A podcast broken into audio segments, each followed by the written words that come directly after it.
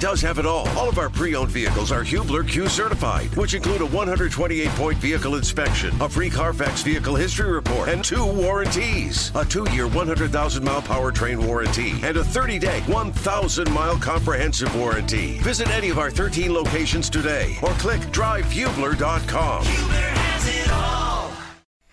Hey there, how are you? It's a Tuesday. Here in the company, my name is Jake Query, and our CEO of the company is Eddie Garrison, proudly wearing his University of Indianapolis sweatshirt. The company president is Jimmy Cook, who today is wearing, is this just a bland, not bland, but a, a logoless long sleeve t shirt there, Jimmy? It's a uh, PGA Tour long sleeve. PGA Tour long sleeve shirt. Fair enough. Um, those of you who are watching on the YouTube chat, and my apologies, we have uh, neglected is the wrong word, but I have failed to mention those that are in the break room of the company the last few days. But we thank you for tuning in and listening. A lot to talk about today on this Tuesday. Major League Baseball Championship Series underway. Watched some of that last night. Uh, obviously, Monday Night Football. Man, I'll tell you what. Nobody cares about your fantasy team. Okay. However, I will say, even though nobody cares about my fantasy team, I needed 18.9 points from Justin Herbert last night, and he delivered 19.08. So I beat some poor schmuck by 0.18 points. People enjoy bad beats, misery, and the times you avoid it. And that was one of those scenarios Yeah. where Justin Herbert throws a pick late, and I had forgotten about you saying the amount of points you needed from Herbert. And then you sent us how Oh, close man. your box score was. I mean, that's about as close as it gets, Yeah. right? I had to outscore my opponent by uh, I think it was 40 with Herbert, Keenan Allen, and CeeDee Lamb, and he had Austin Ekeler, so I won by 10. So I didn't have the, n- the near. You had some cushion there. Yeah, You know, the one thing about fantasy football that's funny when it first came about, and obviously they have tweaked this since to a great extent. But I remember the very first year that I really did fantasy football, and it was this was like in dial-up modem internet. Well, when you hear the player I'm about to mention, that'll tell you how long ago it was. Um, I played in the only time I've ever played in a league that was a buy-in league. So I do not play in a league for money. Um, but I was in one time I was, and I had Terrell Davis, who was the guy to have that year because he was just a scoring machine for the Denver Broncos. And I needed in our Super Bowl, which was week 16, I was in the Super Bowl and I needed like, you know, what, four points from Terrell Davis and he literally had like in the first quarter had 36 36 or 38 yards and they rested him. They took him out because they had hmm. secured they were the number one seed and they took him out. And, and so that became with fantasy football a big thing became you had to somewhat stack your roster with guys that were on mediocre teams that were still going to be Right. playing in week 16 17 they've you know kind of altered that now in terms of the playoffs. But uh, anyway good afternoon to all of you here on a tuesday. Big topic of conversation. I mentioned the major league baseball playoffs. We'll talk about that a little bit uh, more so just on what is the worst possible matchup. Nobody took Eddie's advice yesterday, by the way, or at least the uh, pitching staff of the Diamondbacks did not take Eddie's advice. what was his advice Well, they didn't pitch around Bryce Harper. oh yeah. It was his birthday yesterday. Eddie pointed that out on the show. Bryce Harper went yard. Phillies win. How about when Bryce Harper went yard, came across the plate, and the announcer said, "Oh, and look at that! He's he's so hot because he's hit his fourth home run." And the other guy said, "No, he's blowing out 31 candles because it's his 31st birthday." oh yeah, you're right. Uh, and then you have Kyle Schwarber who hit a home run. Kyle Schwarber is the Adam Dunn of today. He either hits a monster home run or he embarrassingly strikes Yep. out. Um, last night, Monday Night Football, as we talked about, you know, the Chargers and the Cowboys. Did you guys watch much of that? I did. I watched a fair amount. kind of breezed past a little bit. Did you watch any of the Pacers? Eddie, you were in here working the Pacers, right? Yes, I watched the second half of that game, Which game? the football game. I was obviously in connection with the entirety of the Pacer game last night. Pacers last night. Uh, listen, I don't make a lot of preseason just because you never really know. I mean, I, I, think they're trying a hundred different combinations to see what works and see how some guys react with others on the roster.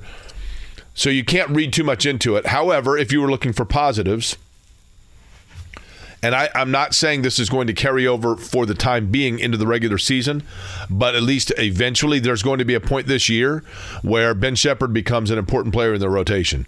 And he looks like a guy that can play.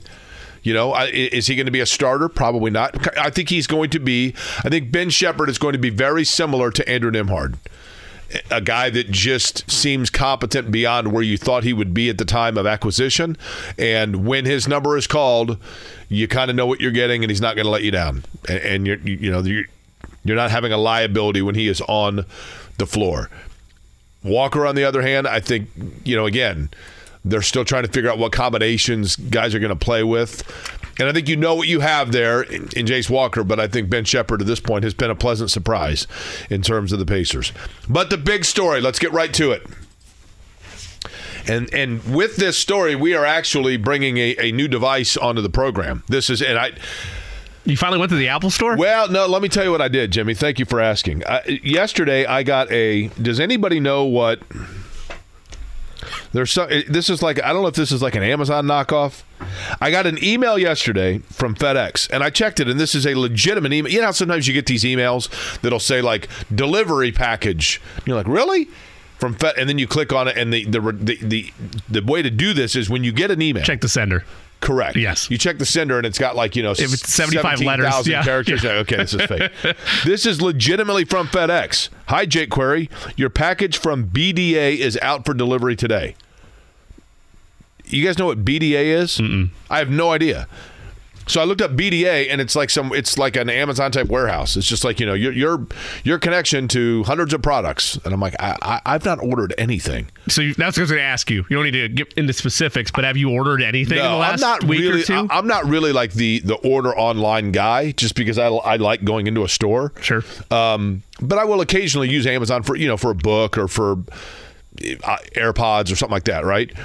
I, I, I have not ordered anything. I have no idea what this could be, right?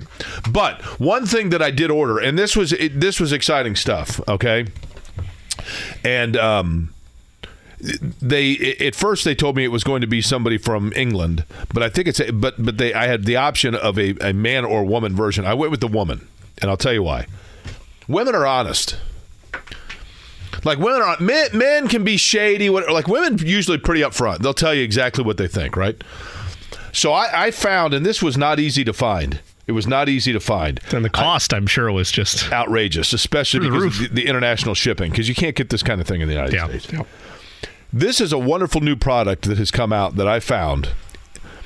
And it took a long time to get here. It finally arrived. It is a human interpreter. Ooh. Yeah. And I don't mean like a like an interpreter like, you know, you're going to be like I'm going to be in Holland in 2 weeks and I need like, you know, Google Translate. No, no, no, not that. This is an interpreter of actual thought. It cuts in through the words- weeds. Correct.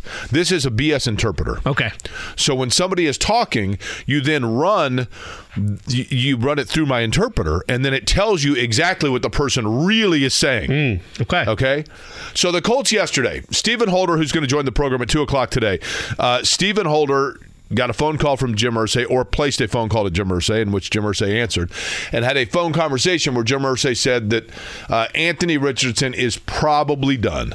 They're probably going to shut him down.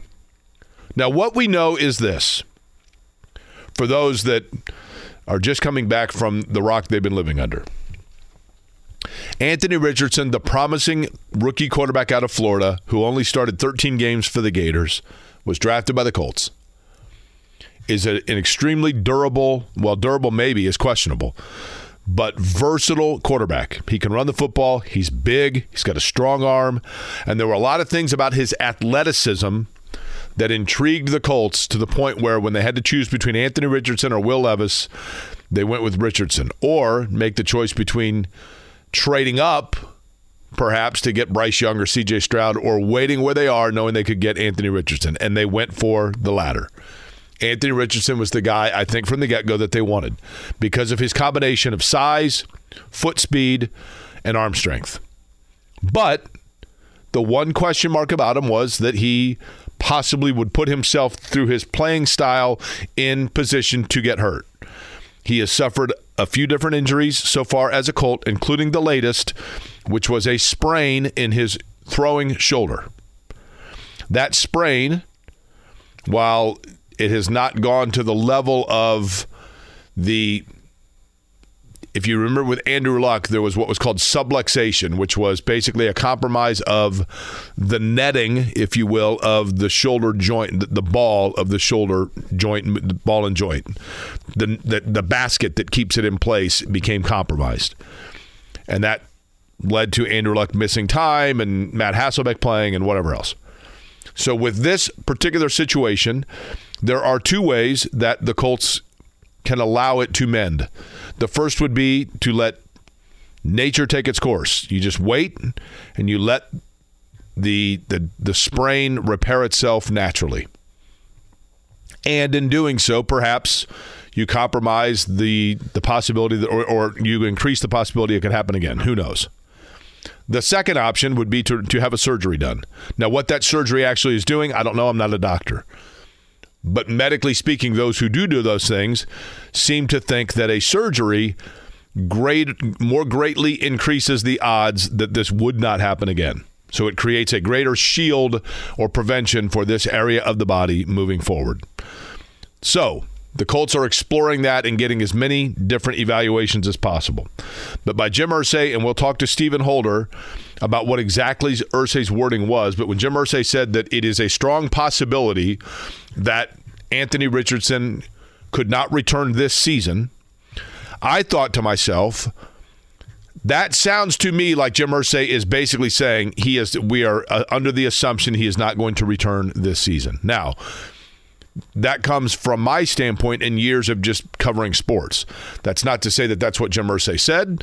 That is strictly my interpretation or assumption of it. If you get that high up in the ownership hierarchy and they're talking to the press saying that a star player is likely to miss time or likely to miss a determined amount of time, in this case, a whole season, yeah, I start to believe that. Right. That that it's essentially like, hey, I want to throw this out there to start yeah. to brace people, right? right? But I wanted to make sure that my assumption was not off base. So I bought, and I'm excited about this. This is the English Elixir. That's what it's called. The English Elixir. Was very expensive. This is a prototype. It was not inexpensive. Not inexpensive, right? So, uh, you know, I'm going to be paying for this for a long time. So I hope this job lasts. it's why we have five finance directors was that, for this that's purchase. correct. Well, the, and believe me, they would not have cleared signed off on this because it may not have been the best purchase. But the English Elixir is a wonderful new toy that that we play a soundbite.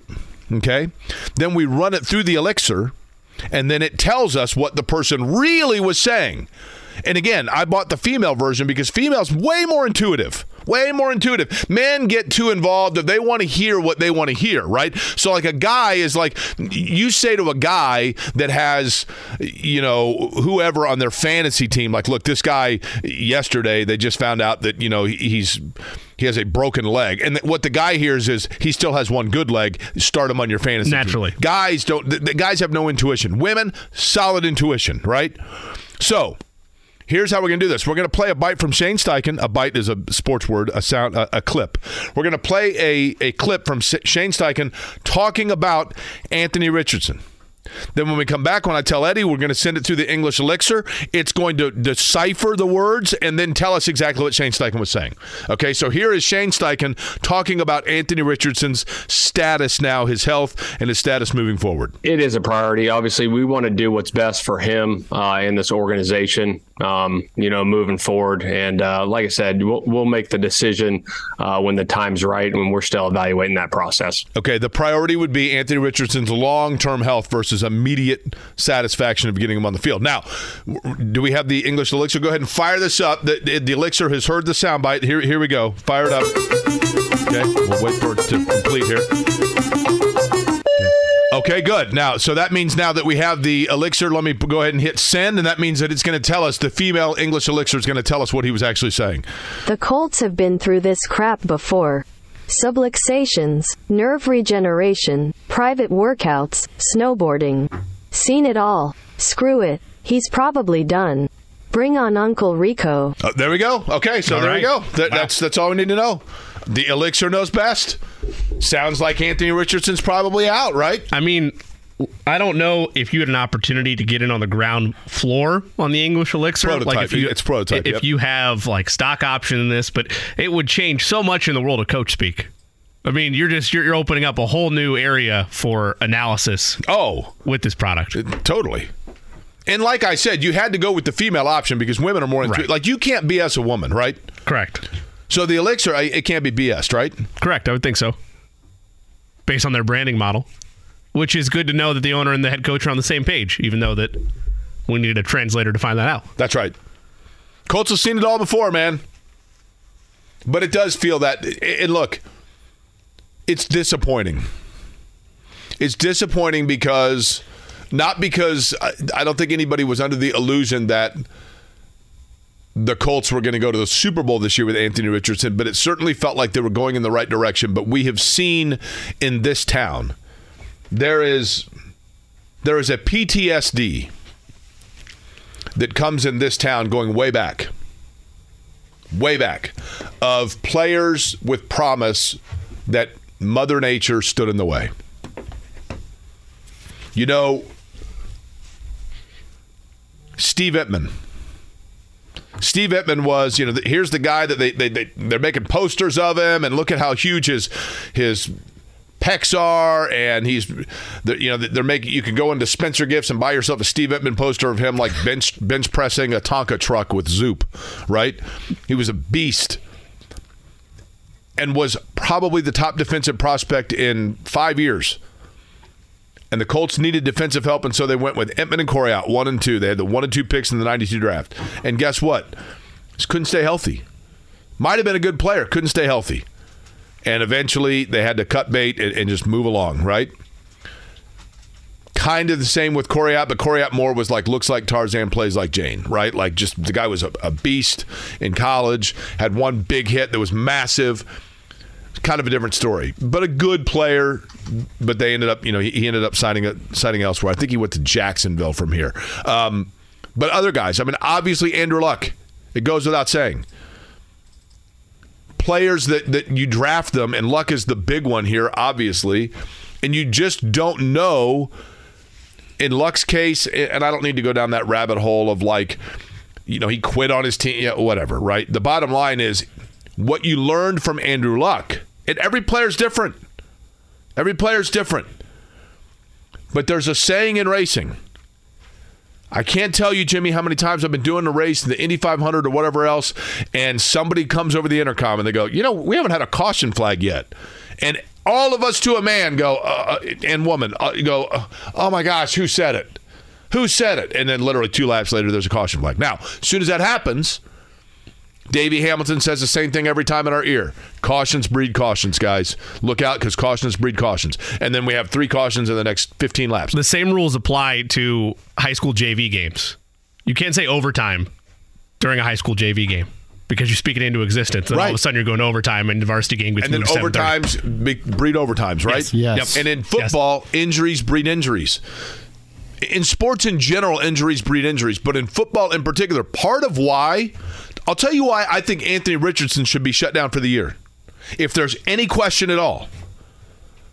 If there's any question at all that Anthony Richardson's not 100% with his shoulder, you have to shut him down. And the reason being because if you don't shut him down and you bring him back and he's at 90%, or you bring him back without even knowing it, without even recognizing it, without even being aware of it, Anthony Richardson's body is going to start to overcompensate for the shoulder in other areas in terms of his kinetics and his movement. And that's going to then compromise that area of the body that's getting more pressure on it than it's used to. And now instead of one problem, you've got one and a half. And we talked about this last week as well. Another reason why you go ahead and have the surgery is if there's even a slight increase of the chance of him not re-injuring it because you got the surgery, you go get the surgery. Like th- this is supposed to be your franchise quarterback ideally.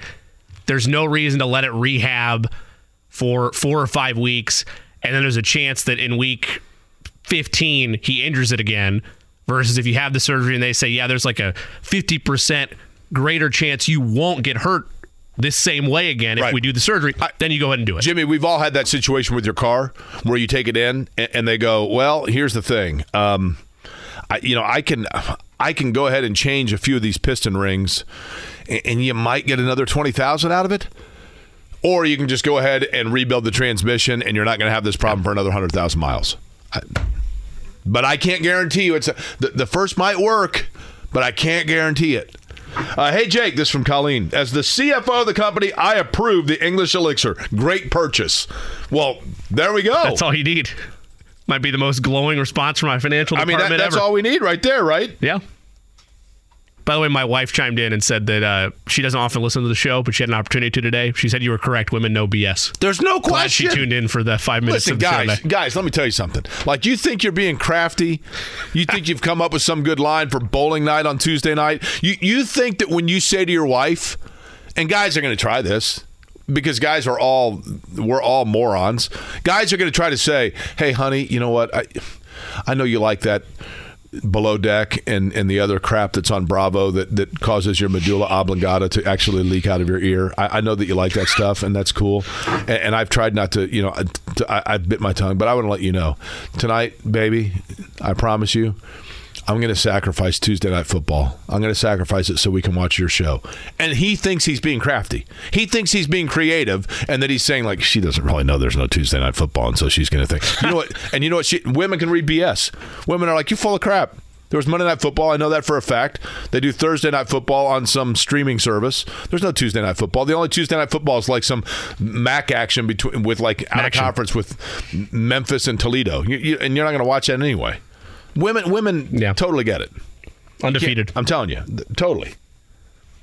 There was one thing that went through my mind when you mentioned the medulla oblongata. Mm-hmm. Water boy Nice. in the classroom. Did they mention the medulla oblongata? The medulla I've only seen the oblongata. water. I've Yes, seen the water boy, but I've only seen it once. Yes. Although I do remember this though, and this this relates also from the water boy. With Anthony Richardson being out for the year, which I think he's probably going to be, instantly everybody thinks to themselves, "Oh no, we suck again!" right? There you go. Yes. First thing people think of. Uh, hey, Jake, you're 100% on it. My ex girlfriend, fresh off a split, asked me if I was dating my other ex that I was with for 15 years. She said, women's intuition, and she was correct. Feel free to use it on the air. I'm telling you. I'm telling you. I'm impressed that the takeaway has been less that, oh, we figured out what Shane Steichen's saying finally, and more women are more intuitive. Which I agree with both, but that has been the revelation that has been released in your text threads just now as the show's going on. Not that, Jake, thank you for figuring out what Shane Steichen's been saying. It's, hey, thank you for reminding people Here's that women thing. are Here's the thing. smarter. I- people in this company. I want people in the company to know this. Okay. Okay. I want people to know, and I thank Colleen for being on board because I went around the CFO on this did. one, right? The chairman of the board laid the hammer right. down. So I want people to know I'm willing to invest in what's best for the company. I want our employees to know that I'm doing what's best for the company, like buying the English Elixir, because that's allowing us to get to the root issues of what's going on with the franchises in this town. And people want to know when they show up to work at Query and Company from noon to three every day that they, in fact, are getting the unfiltered truth. Is right? this an earnings call? Th- That's right. That's right. And, and here's the other thing. I'm not one of those. I don't have to come on the radio for three hours a day and tell you that all I talk is the truth. Because people that truly talk the truth don't have to remind Sure. you of it. Yeah. Right. Only the thin skin do that. Correct. I don't have to do that. I and the elixir right there verifies the truth. Right. It finds the truth. It, it that's exactly what it does, and it was not inexpensive. Not in, matter of fact, I meant to ask one of you guys if you got a place I can stay for a little bit. you know what I mean? And I- We can work some things But what out. about your cat? What's that? But what about your cat? Are you allergic to cats? No. Well, he comes with. Do you know all you need? And I don't think we have this yet. You need a director of lodging, and then you have a place to stay right there, whether Well, it's a hotel or just a See, safe here's the thing. house. It would be. It would obviously just be with Shannon. The only problem is, uh, Boo the cat has yet to meet the dogs, and there's a level of concern there, right? Mm. Sure. We can't have the step kids not getting along. A tale You know as old as time. That's Cats right. versus dogs. That's exactly right. Uh, but all the kidding, all the elixir aside, I do think that what we have seen in the last 24 hours, which is really of no major surprise, is the tea leaves are starting to turn towards the fact that it does appear, and I will say right now, I think I'm not saying anything that, but having been having covered the Colts or analyzed the Colts or deciphered the Colts for 20 plus years, you know, sometimes the thing about the Colts is they are actually more transparent than we give them credit. And I think they're being transparent. And I do think that it is things are pointing towards the direction that yes, in fact, Anthony Richardson is going to be shelved. If I'm a Colts and I would fan, anticipate we're going to hear that in the next yeah. week. If I'm a Colts fan, I'm somewhat appreciative of Jim Irsay making this painless because the other element of this as a fan is with all the uncertainty of oh well it's just a four to six week injury to over the weekend. Well he might need to have surgery. Now if the owner's coming out and saying that it removes some of your false hope if you had it before that well maybe we get him back back half of the Correct. season and he gets six games to play with and there's more opportunity for reps for him. That glimmer of hope now is is taken away in a form of transparency that again he did put a couple cushions there of it's probably trending that way or it's not definite yet but if he's coming out and saying that to me it feels like they are willing to let Anthony Richardson and his doctors and all the different different medical experts they have called upon to help make that decision. And I believe he says it in the piece uh, that Stephen Holder had. And again, we'll talk to him at two o'clock. But he mentioned that it's up to Anthony Richardson. It's his decision. And I think that is a imperative branch between ownership and player to give the young player control of his future. They're going to weigh in, but let him make the decision of what he wants to do. Now, one other thing. By the way, Dave would like to know. Hey, Jake, can I be the company electrician? Absolutely, Dave. Uh, because, but here's the thing. I don't think that we're going to need a lot of electricity for the the elixir, and I'll tell you why. It did come with. I bought a very limited package, so we can't overuse it. We have to use it fairly sparingly. It's a wonderful tool. And we so once it does one interpretation, you can you can do that interpretation unlimited times. Right. But we can't ask it. We can't overuse its interpretation skills. Sure. Because I bought a very limited. I didn't buy the gold package. It's in bait. I mean, it's very early, right? It's a, Here- Here's the thing. I'm not going to lie to you guys. They they had the gold package. That was one of the offerings. Yeah. Right. Um, and I I'm a little embarrassed to say this. I, I bought the I bought what was called the the Bangladesh Track and Field Olympic package. Okay. So that's not gold, silver, or bronze package. That's like very low down. So does like gold give you like a British accent or something? Uh, gold no gold gives you unlimited. Unlimited. I didn't know if we had like voice. It also gives you Different option. voice it does give you option accents of or whatever. language and dialect. Okay. But I went with the most basic. Now, if we, if we if the elixir turns out to be accurate, because we don't know yet if it's accurate, but if it turns out that it's accurate, and and and it's prophetic, then maybe we invest a little more into the gold and we get you know we buy a little more packaging. there were rumors on some tech sites that the platinum package had Morgan Freeman with it, but I don't know if that's actually true. That's right. I just had heard. That's right. That's right. Uh, yeah, Morgan Freeman supplementing his income down in Mississippi by being the voice of the the elixir, right? Yes, exactly. That's right. Then it's just the Shawshank elixir. We went with the much. English elixir. Yeah. Uh, again, Alex Golden going to join us in an hour from now to talk about the Pacers, and Stephen Holder at two o'clock to talk about the big story of the day: Anthony Richardson and the future for the quarterback, at least for the time being in Indianapolis. It's a Tuesday. It's Query and Company 93.5, 107.5 The Fan. Whether it's audiobooks or all-time greatest hits, long live listening to your favorites. Learn more about Kisqali ribociclib 200 milligrams at kisqali.com and talk to your doctor to see if Kisqali is right for you. So, Jimmy, Yes, sir. if you were, in fact, to what's the next vacation you're taking? Uh, I'm taking a road trip to Lambeau in December. Okay. Have you, you been to Lambeau? Have not. Eddie, you been to Lambeau? Nope. I want to though so bad. Did you watch uh, Making a Murderer? On Parts. Netflix? I didn't watch it all the way through. If you stop in Manitowoc on the way up, you can go to the junkyard where that all happened. Uh, I wouldn't advise going up and knocking on the office door. They seem Uh, is that from experience? Because I've heard past stories. And just saying they don't seem overly anxious to discuss the situation. on your way up, you got to stop in Milwaukee. okay.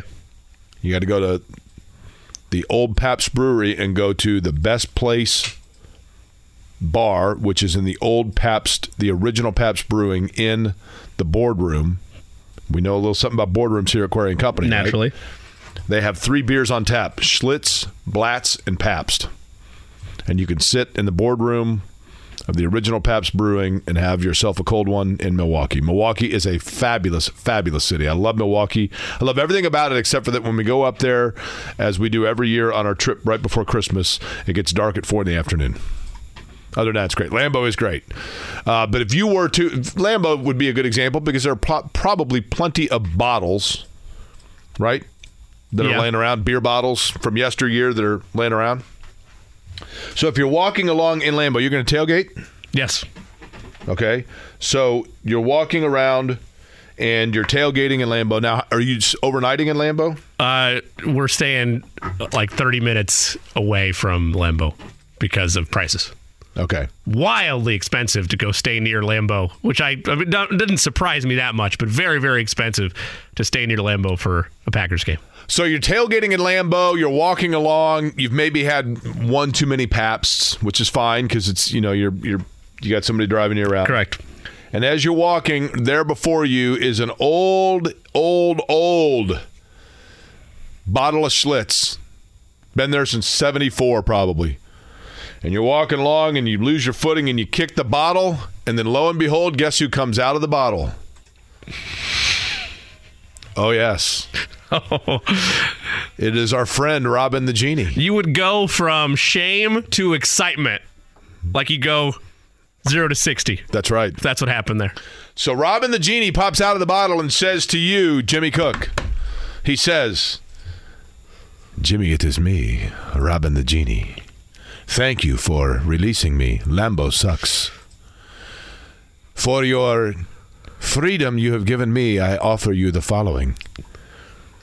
I'm going to ask you a question, and if you get it correct, you will get $1 million directly deposited into your bank Now, account. this is where I stop Robin the Genie and I say, hey, pal, listen, it's great to see you again, but I'm owed 1 million the last time we played this game. So what's going on here? Maybe he's trying to win that million back. Oh, it's double or nothing? We pay only on the 10th and 25th.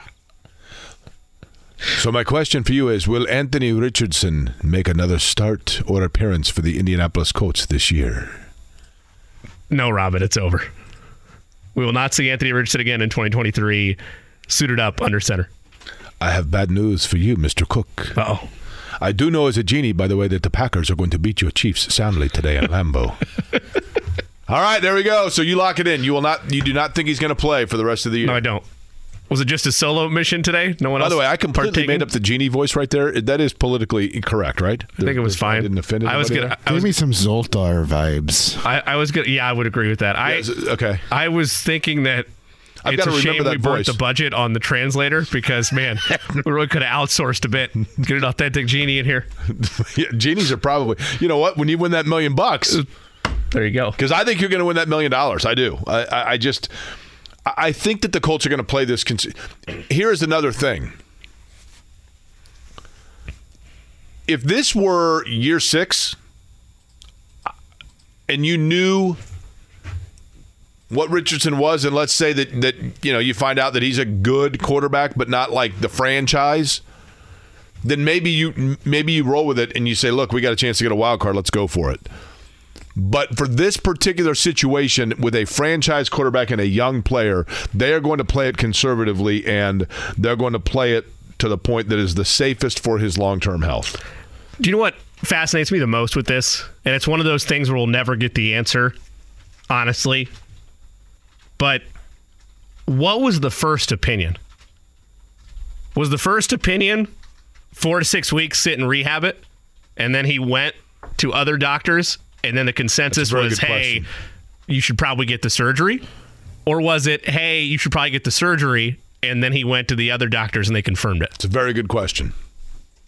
Not that matters. I'm not accusing anything of anybody. I'm just curious of of where the analysis would be on that in terms of your initial meeting with team doctors and then your follow ups with other doctors. Jimmy, you know what this sounds like? What's it sound like? Sounds like you've got your tinfoiled hat going. Oh, I saw. I, uh, there it is. I saw a genie going. so, so the Well, genie the genie's still going. What are we doing here, Eddie? I don't know. So your tinfoil hat says what, Jimmy? Just curious what the first opinion was of medical evaluation of Anthony Richardson. I, I, think the first opinion was that he had a grade three sprain or whatever it was, and that it would be a four to six week process. Okay. But then I think, to your point, yes, I do think that once they asked around, they probably, to be honest with you, and I, I, don't know. Again, I, this would be an assumption. The reports say the consensus is, meaning they talked to multiple doctors and I, they said surgery's probably an avenue to go. My guess would be this. Yeah. My guess would be that the initial word that you heard was four to six weeks because they probably weren't sure. They knew it was the area specifically of the upper shoulder. They probably had a more um, generic MRI that came back and told them that. Then they started going to actual specialists who do nothing but the shoulder and got yeah. more a more nuanced you know determination of what, what what was going on. Now, one of the things that's interesting, my friend Paul the Mailman points this out, and I think it's a fabulous point. There are more layers to this onion. Okay? Michael Pittman Jr. When is his contract up? End of this year. Okay. What position does he play? Happens to play wide receiver. When a wide receiver is doing what they do, which is receiving the football, mm-hmm. in 99.999% of the cases, what position player is the one that is delivering them the football? I think it's usually the quarterback. Okay. So you probably would like to know what sort of chemistry – there is between Michael Pittman Jr. and the quarterback that's going to be throwing him the ball before you commit to $28 million a year, correct? That's fair. Do you know yet the way Anthony Richardson works and plays with Michael Pittman? Probably have a pretty good idea. You know that Pittman is an important player. But are you interested now in giving a wide receiver a new four year deal for $100 million, knowing that the first year of that four years is an acclamation period for the guy throwing in the ball? I will add this for numbers' sake. Right now, he's averaging 68 yards per game, and he's on pace for a career high in yards at 1150. Now you're talking about Pittman, correct? Okay. Well, how many of those were thrown by Richardson? Right. So very fair. You look at the game against Jacksonville and the game against Houston. And the Houston game, we're going to, to go back and look at the film and, and figure out where the target splits were from Richardson and from Minshew.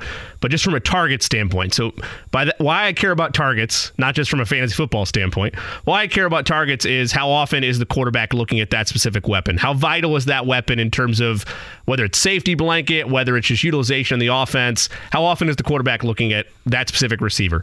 For Michael Pittman Jr., the opener targeted 11 times for eight catches.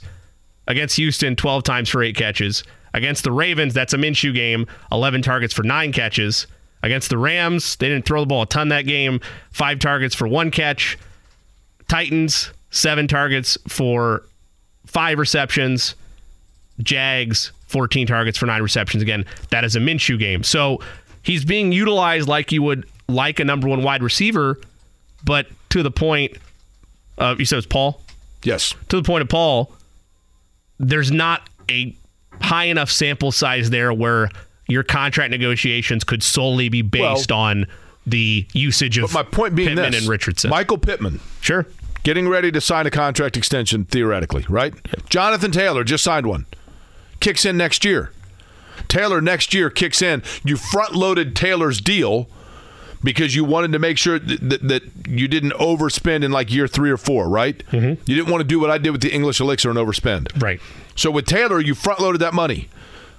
Okay? So Jonathan Taylor, the money where you're truly investing with them is essentially the next two seasons. Well, one of those is going to be a reacclimation period. And the next one is going to be theoretically when essentially Richardson's first real year in the league.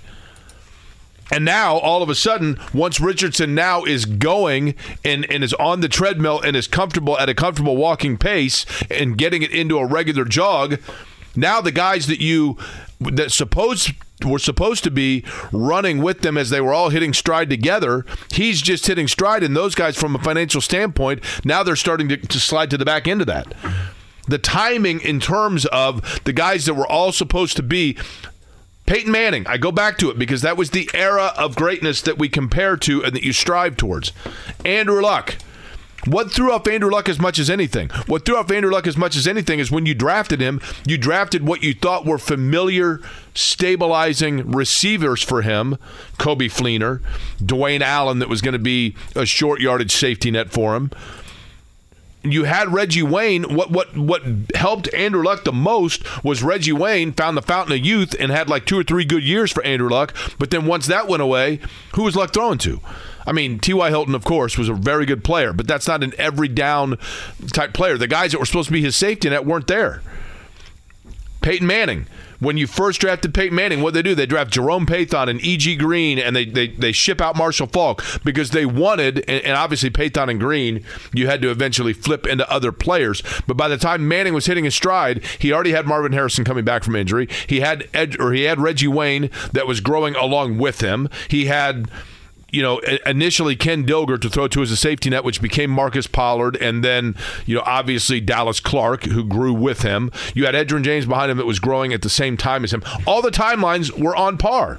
This throws off timelines. Not not critically, not critically, but it does throw a monkey wrench into the timelines and then you have to go back and reset a little bit. Not a total reset, but you've got to. You're not like the Colts right now, they're not to the point yet of hitting the power button and the volume button at the same time and letting the phone go completely black and then the app will come back up. But they are going through right now and having to go through and close out some apps. Michael Pittman Jr. and the decision on him is going to be based on the player that he is and the player that you think he can be with Anthony Richardson. And what we know Michael Pittman Jr. is, he's a high level possession receiver. He's always near the sticks. He's not actually a guy that's going to go take the top off of defense, but he's reliable. And if you're going to give a heavy target share his way, more often than not, he's going to come down with the football. Michael Pittman Jr. next year is a free agent in a class that includes names like Tyler Boyd, Tee Higgins, Calvin Ridley, Mike Evans, Odell Beckham Jr., just to name a few. Michael Pittman Jr. is going to be one of those wide receivers that, at his best, is probably a high end wide receiver two that's going to get paid like a wide receiver one meaning it's going to be up there in terms of I'm not saying record setting contract, but he's going to demand a pretty penny. We said this a year ago when the Christian Kirk deal was signed. Even though the deal was criticized and it ended up working out for the Jags, if that's type money Christian Kirk got, look at what a wide receiver like Michael Pittman Jr. is going to get. The Colts are going to have to make a decision next offseason if it's Michael Pittman Jr., if they're going to pursue Tee Higgins, or if they're going to try to do it through the draft. There's one other area where the ripple is felt, and I'll tell you what that is next. Life is so much more than a diagnosis. It's about sharing time with those you love, hanging with friends who lift you up, and experiencing all those moments that bring you joy. All hits, no skips. Learn more about Kisqali Ribociclib 200 milligrams at kisqali.com and talk to your doctor to see if Kisqali is right for you.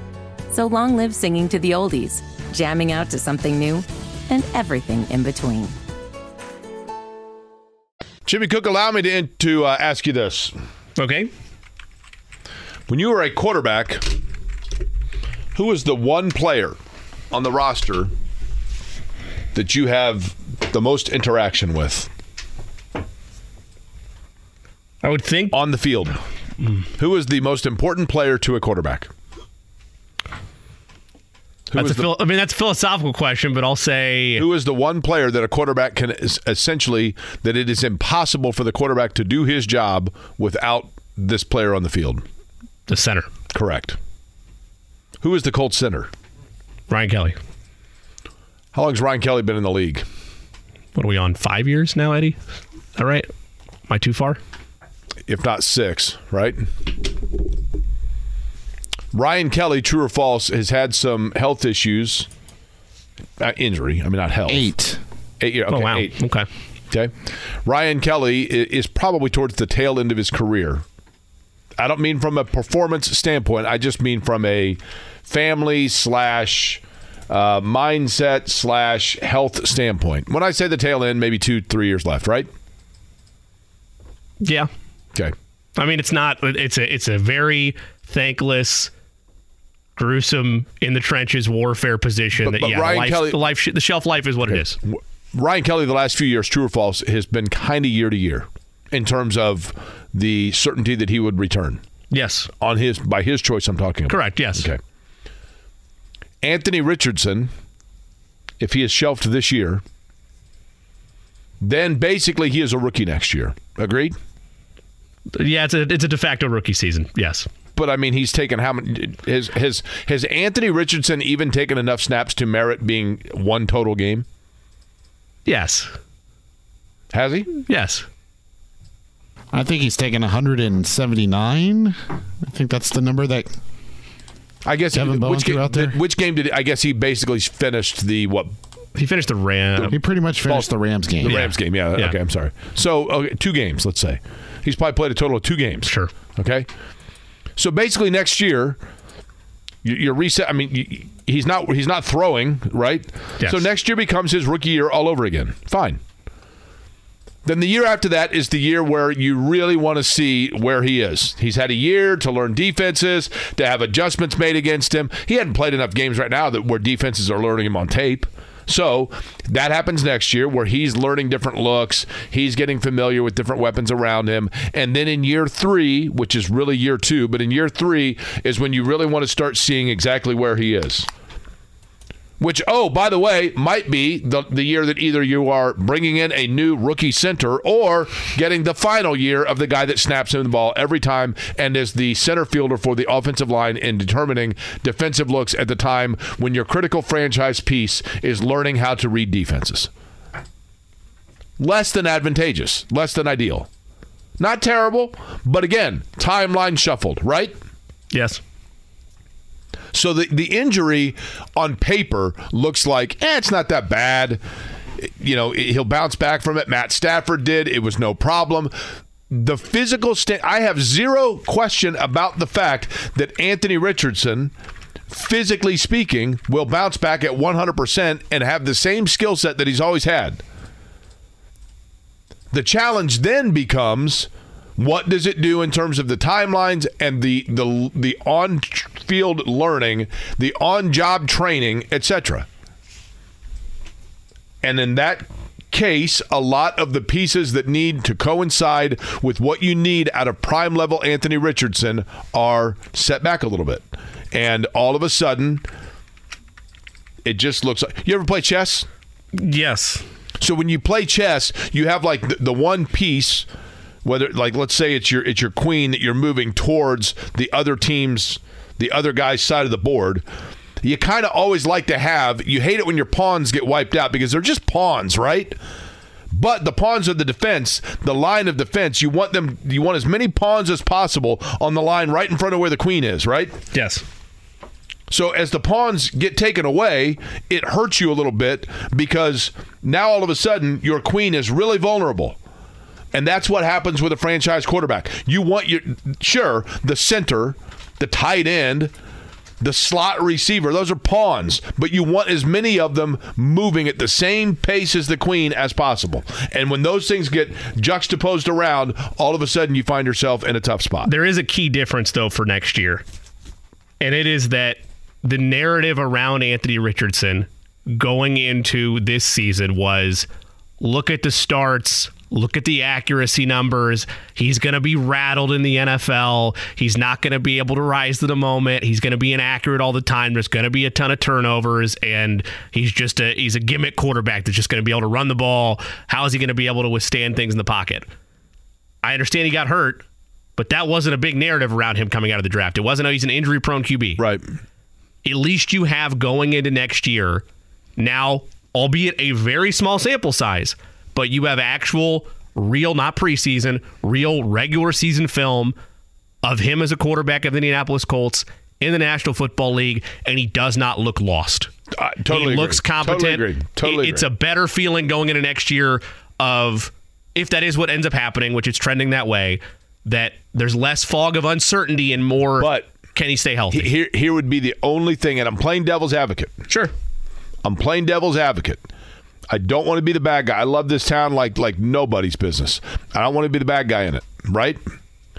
But a devil's advocate point I can make to that about Anthony Richardson and whether or not he looks lost or competent, and I'll do it to start out the next hour, and then Alex Golden at 1.30 and Stephen Holder at 2.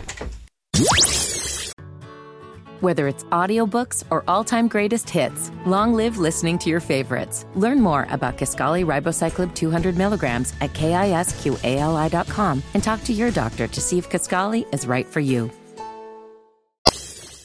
I have a friend that I is my class. So I was in college, started college in the fall of 91. And of course for for me, I finished college like, you know, in the spring of 23. But for my contemporaries, college was 91 to like 95, 96. A really good friend of mine had never heard of Soundgarden. I'm like, wait, what? Like the grunge era? What do you mean the grunge era? I'm like the grunge era. Like why do you what do you what do you mean the grunge era? I'm like, what do you think everybody was running around in hiking boots and flannels for in college?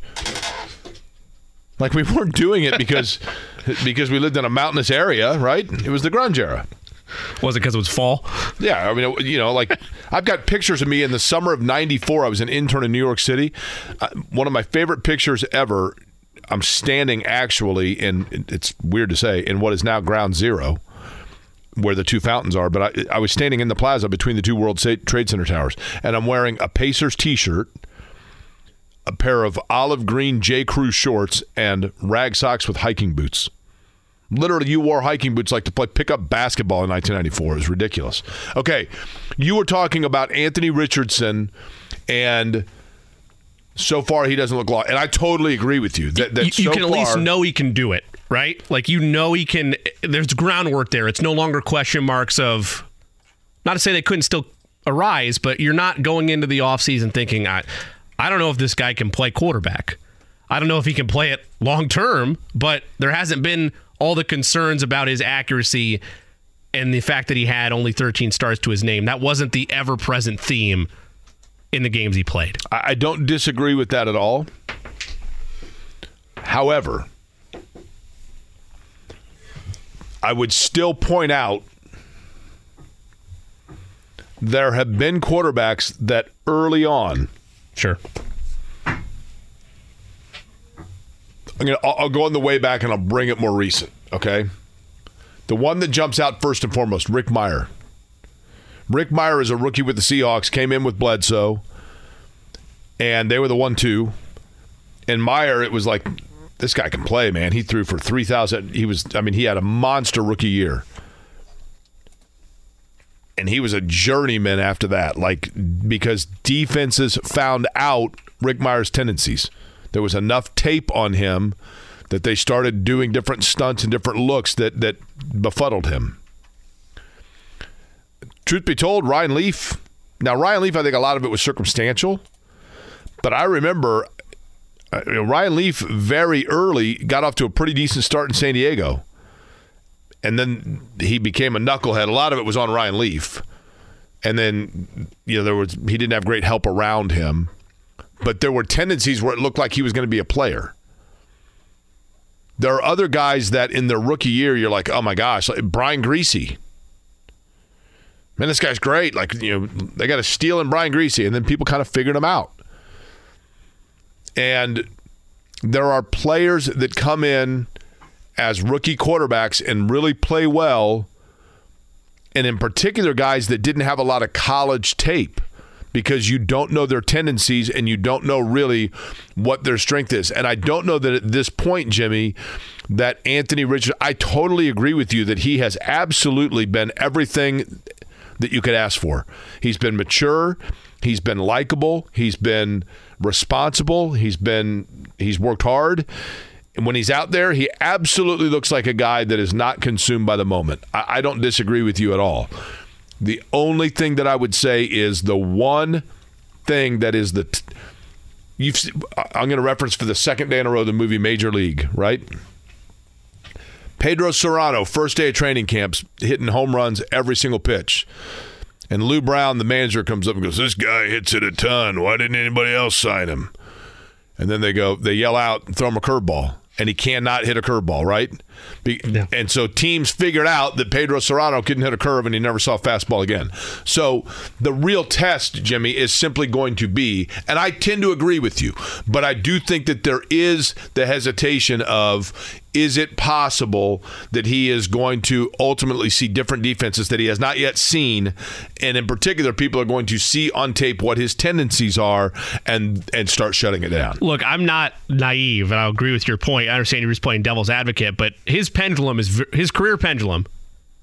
If you look at where it could swing, is not at all even remotely close to being done swinging. undoubtedly But the fact that at least the idea of can you build it? Can you work with him? Can you work with a guy that only had 13 stars at college? Doesn't mean it's going to work out, but in the small sample size, you've at least seen some flashes of there could be something built here. Doesn't mean that it's going to end well. I mean, there's been plenty of electric quarterbacks, dynamic quarterbacks that they wind up being average. Like I look back at even though the hype wasn't nearly there in terms of his build, but like Jameis Winston could throw touchdown passes, Yeah. but he also threw a ton of interceptions. Like it, it you're going to have quarterbacks where sometimes they are all otherworldly and other times they're just average and sometimes they bottom out of the league like maybe maybe he doesn't get back on the field i don't the know The other thing jimmy is i think a quarterback so much of, for a quarterback it has to do with who's around him yes you know what i mean and not just per, not just personnel, coaching staff as well. That that matters a great deal.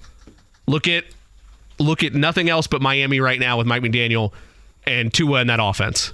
They are light years better than they ever were prior to his arrival. like this show might still suck. I don't know. But and I don't I don't like I'm not any good, but it would really suck like if the two of you were not here, right? Because it's about who's around the people. Sure. You know what I mean? I mean, in all honesty, like that that that is everything. The acclamation period of a new radio show, for example, is about the people that are around you. And, and I think from a quarterback standpoint, that is also so critically important. And now, does Richardson, by now getting set back a year, does it change some of the faces that are around him? I'm not trying to sit here and guarantee that he's going to be a franchise quarterback and he's going to go down as, as a great Colts quarterback. I'm merely saying that there was a lot of concern and mystery around the lack of starts, around the lack of reps, and could he handle life in the NFL? And was throwing him out there early the right decision? I'll, I'll hear a lot of conversations. I'm not going to tolerate, and no one said this, but I'm not going to tolerate the idea of, oh, well, if you would have sat him, he never gets hurt. Like you would have no possible idea of knowing that. But the argument could have been made, well, he'd get too overwhelmed or he'd get rushed if you start him too early. That that never happened very small sample size. He could see exotic coverages. People learn more about him. I'm not sitting here guaranteeing it's going to work out with him as quarterback. I'm merely saying there's more reason for optimism if he's shut down for the talk of the offseason of what he could be next year than there was going into this season. Right. Fair enough. No question about that. I mean, no question the glimpse is there. No doubt about it. Uh, Eddie, it looks like we got breaking news. ESPN's Adrian Wojnarowski reporting that the Houston Rockets are trading uh, guard Kevin Porter Jr. and two future second round picks to the Oklahoma City Thunder, who are waiving Porter Jr. immediately once the trade is completed. And the Thunder are sending the Rockets, former Pacer and Indiana Hoosier, and Miami Heat and Orlando Magic wing Victor Oladipo and Jeremiah Robinson Earl in the transaction. So let's write this down because there's something interesting about this. Okay. So this means this is how I always do this with trades. I write down the two teams. Okay. So we have Houston and we have Orlando, or excuse me, Oklahoma, Oklahoma City, City. right? So Oklahoma City is receiving. Give me uh, the names again, please. The Thunder are acquiring a 2027 second round pick Okay. via Minnesota Okay. and a 2028 second round pick via Milwaukee. Okay. They are also receiving Kevin Porter Jr., Okay. but they plan to waive him once the transaction is complete Okay. through the league office. Kevin Porter Jr., by the way, the absolute poster child of the Jake Queryism of a 2025 guy, destined to score 20 a game for a 25 win team the rest of his career. Uh, allegedly, kind of a knucklehead. Played at USC, is that right? Sounds about right. Uh, two other notes. Is, is Eddie giving you all the details on, yet? no. Okay, Uh, all right. Other players? Uh, so that is all on the Oklahoma City side in terms of what they received. So Kevin Porter Jr. is the only player Oklahoma City is receiving. correct. Okay. And they're going to waive him. And Houston is receiving? They are receiving Jeremiah Robinson Earl and Victor Oladipo. Okay. So while I process that, Jimmy, you go ahead with your note. Yeah, so this is more from Adrian Wojnarowski. I was getting uh, ready to hit that. Yeah, Yeah, Porter go. Jr. is facing assault charges based on an incident with a girlfriend. That's not saying that's directly tied to why he was dealt, but what the Thunder basically did here is they bought two picks from the Rockets because they're going to pay $16.9 million guaranteed left on Porter Jr.'s contract to waive him, and they'll gather effectively four second round picks and acquiring and moving Oladipo's nine and a half million dollar expiring deal this offense or this offseason. The only other part of the tweet I care about, and if you followed the NBA, you knew it was a high stockpile, but just to reiterate it because it's absolutely nuts. OKC has 15 first round and 22 second round picks over the next seven years. Okay. Now, Houston essentially sent the you know the two picks and they they free themselves of Porter Jr. and they get back a guy that's seven and four a game who's a young guy in Jeremiah Robinson Earl and Oladipo. One would assume this is signaling signaling towards and Oladipo was with Houston last year briefly, was he not? Uh, no, the Miami Maybe trade. like- the Miami trade happened uh, in 21. He may have he may have been traded there, but then just immediately flipped around. Okay, let me rephrase Last two that. years, he's been in Miami. But he has played in Houston briefly, correct? Played in Am I- am I- Houston briefly yeah, in 21. Yeah, he did. Yeah. because he was a part of that playoff. I'm looking at. I want to make sure we're on the same page. I'm looking at his like box score chart. How many games did he play in Houston? 20 games in the 2020-2021 season. Right. So He's that would not- define that he played in Houston briefly. I thought you asked last year. I'm sorry. I, I, did, I think I misunderstood the did say last That's year fine. initially, but my point being this: Victor Oladipo. Victor Oladipo. Now, there are three kinds of players in the NBA for the most part. Um, you know, important pieces, veteran salary match guys, and 2025 guys. 2025 guys are like I talked about, you know, Kevin Porter Jr., classic 2025 guy. 20 points a game, 25 win team his whole career. Somebody's got to score points. Somebody's got to score points in Orlando. Somebody's got to score points in, you know, Sacramento 5 years ago, that kind of thing. And then then you, and they have no idea how to play with anybody. They just go out there and the ball comes in their hand, it's going up. Ricky Davis, ball's going up. He's going to score. And then you have those players that become vagabond players because at some point they signed a contract that was worth more than what they're able to give you on the floor and then their value becomes having nothing to do with their playing and rather their value becomes that they are they are simply a transactional finalization piece. Jake, on the uh, Oladipo front, I think you're thinking in 21 when the Pacers acquired Caris LeVert, they they sent Oladipo to Houston, and then he got immediately traded to Miami right after that. So I think you're thinking But he of that ended one. up back in Houston, right? He played games as a Houston Rocket. He correct. At one point in time, he played games for the Houston Rockets. Correct. It was two years ago, but yes, But at any rate, he has now become, and the reason why it's almost confusing because he's a vagabond guy is because he has become nothing more than a transactional piece. his salary meshes well in deals. Correct. Yes. And he doesn't bring you much anymore he, as a player. And I'm not saying this as like, you know, sour grapes, but Victor Oladipo towards the end here was a clown. Period. I know people here want to love him because he played at IU and he almost had an unbelievable dunk against Michigan, that makes for a great picture in Sports Illustrated, but he didn't. He didn't make it.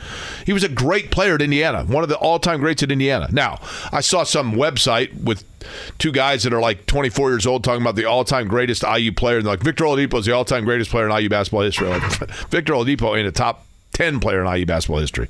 Well, it's probably 10. So he's top 10, but but I digress.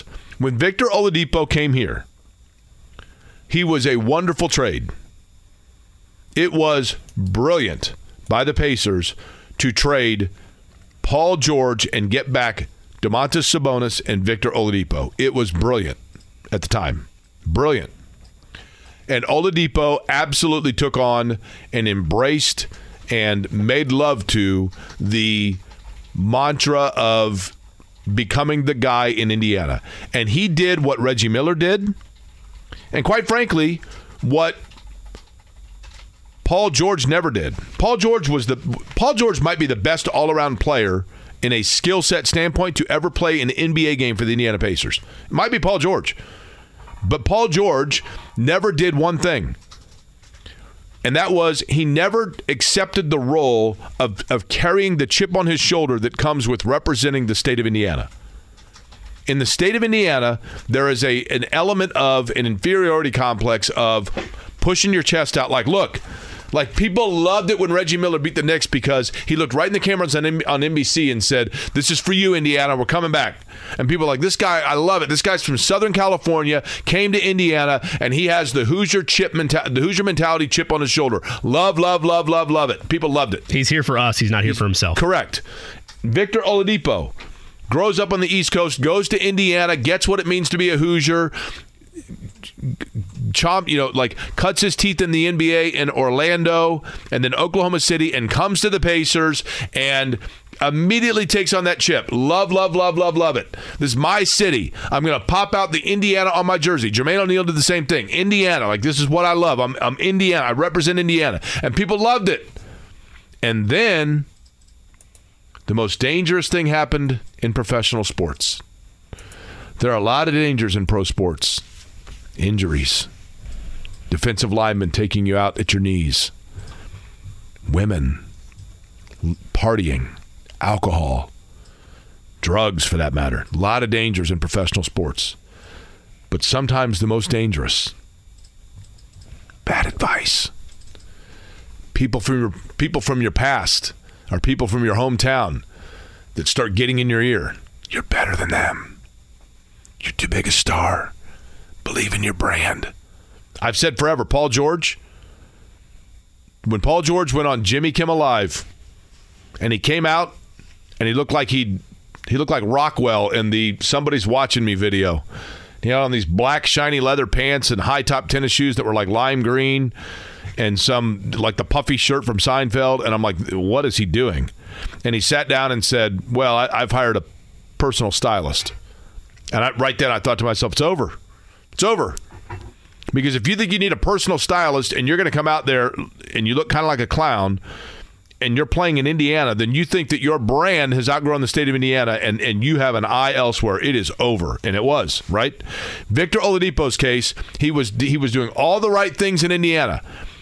He was a former IU player. He was a star. He was beloved. It was my city, my city, my city. And then he started listening to a guy from home that told him, You're bigger than this. You're a star. You need to go on Masked Singer. You need to start producing albums. You need to be like Ron Artest and like start, and, and you can't do it from Indiana. Now, never mind, none of these guys stop to think about the fact that the most commercialized athlete in the history of sports of the last 25 years, not named Michael Jordan, made a gabillion commercials while playing for the Indianapolis Colts.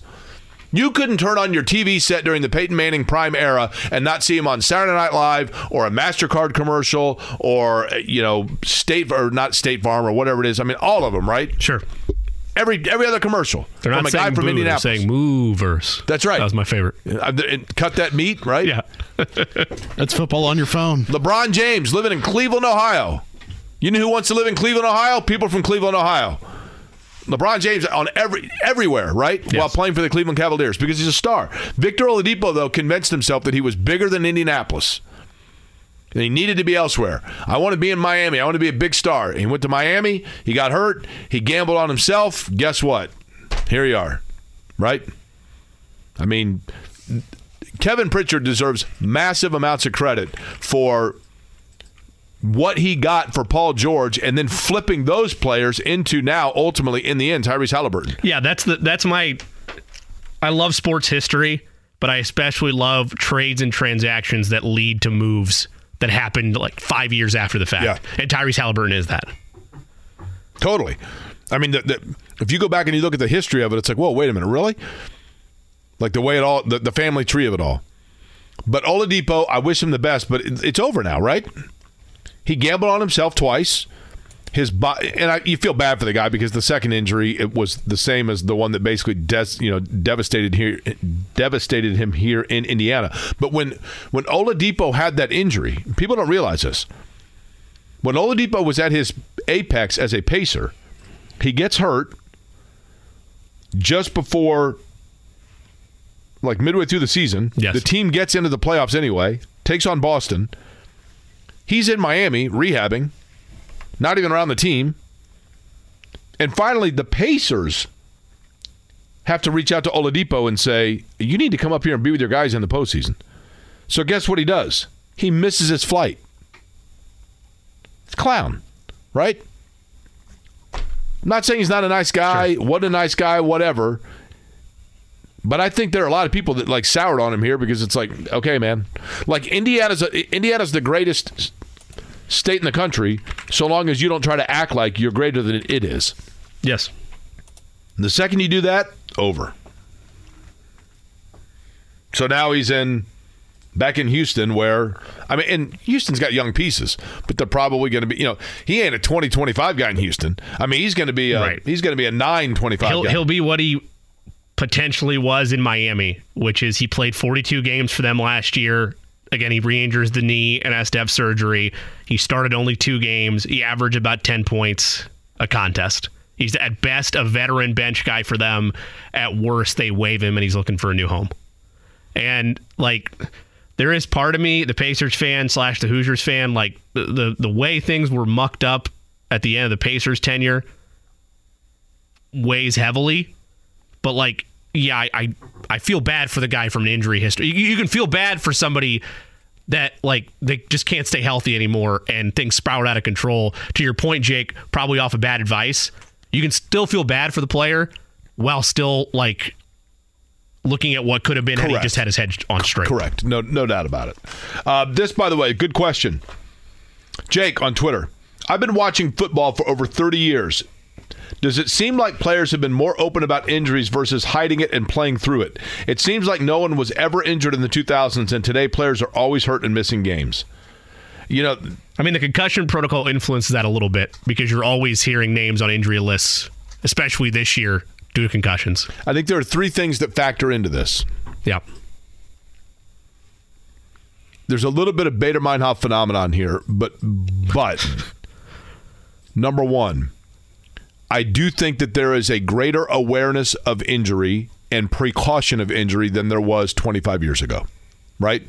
So the day, you know, Gary Brackett told me one time that you know he remembers like playing in a game and coming to the sidelines and seeing stars and couldn't remember like where he was exactly, and they like put smelling salt in him. It's like go back out there. I'm not saying that's what they did. He his mentality was take smelling salts, go back out there, right? It just was the it was just was the thought process. And then as we became more aware of the hazards and the dangers of some of the long term effects of injuries, there became a greater precaution about it. So that that certainly is in play. Okay, that's number one. Number two.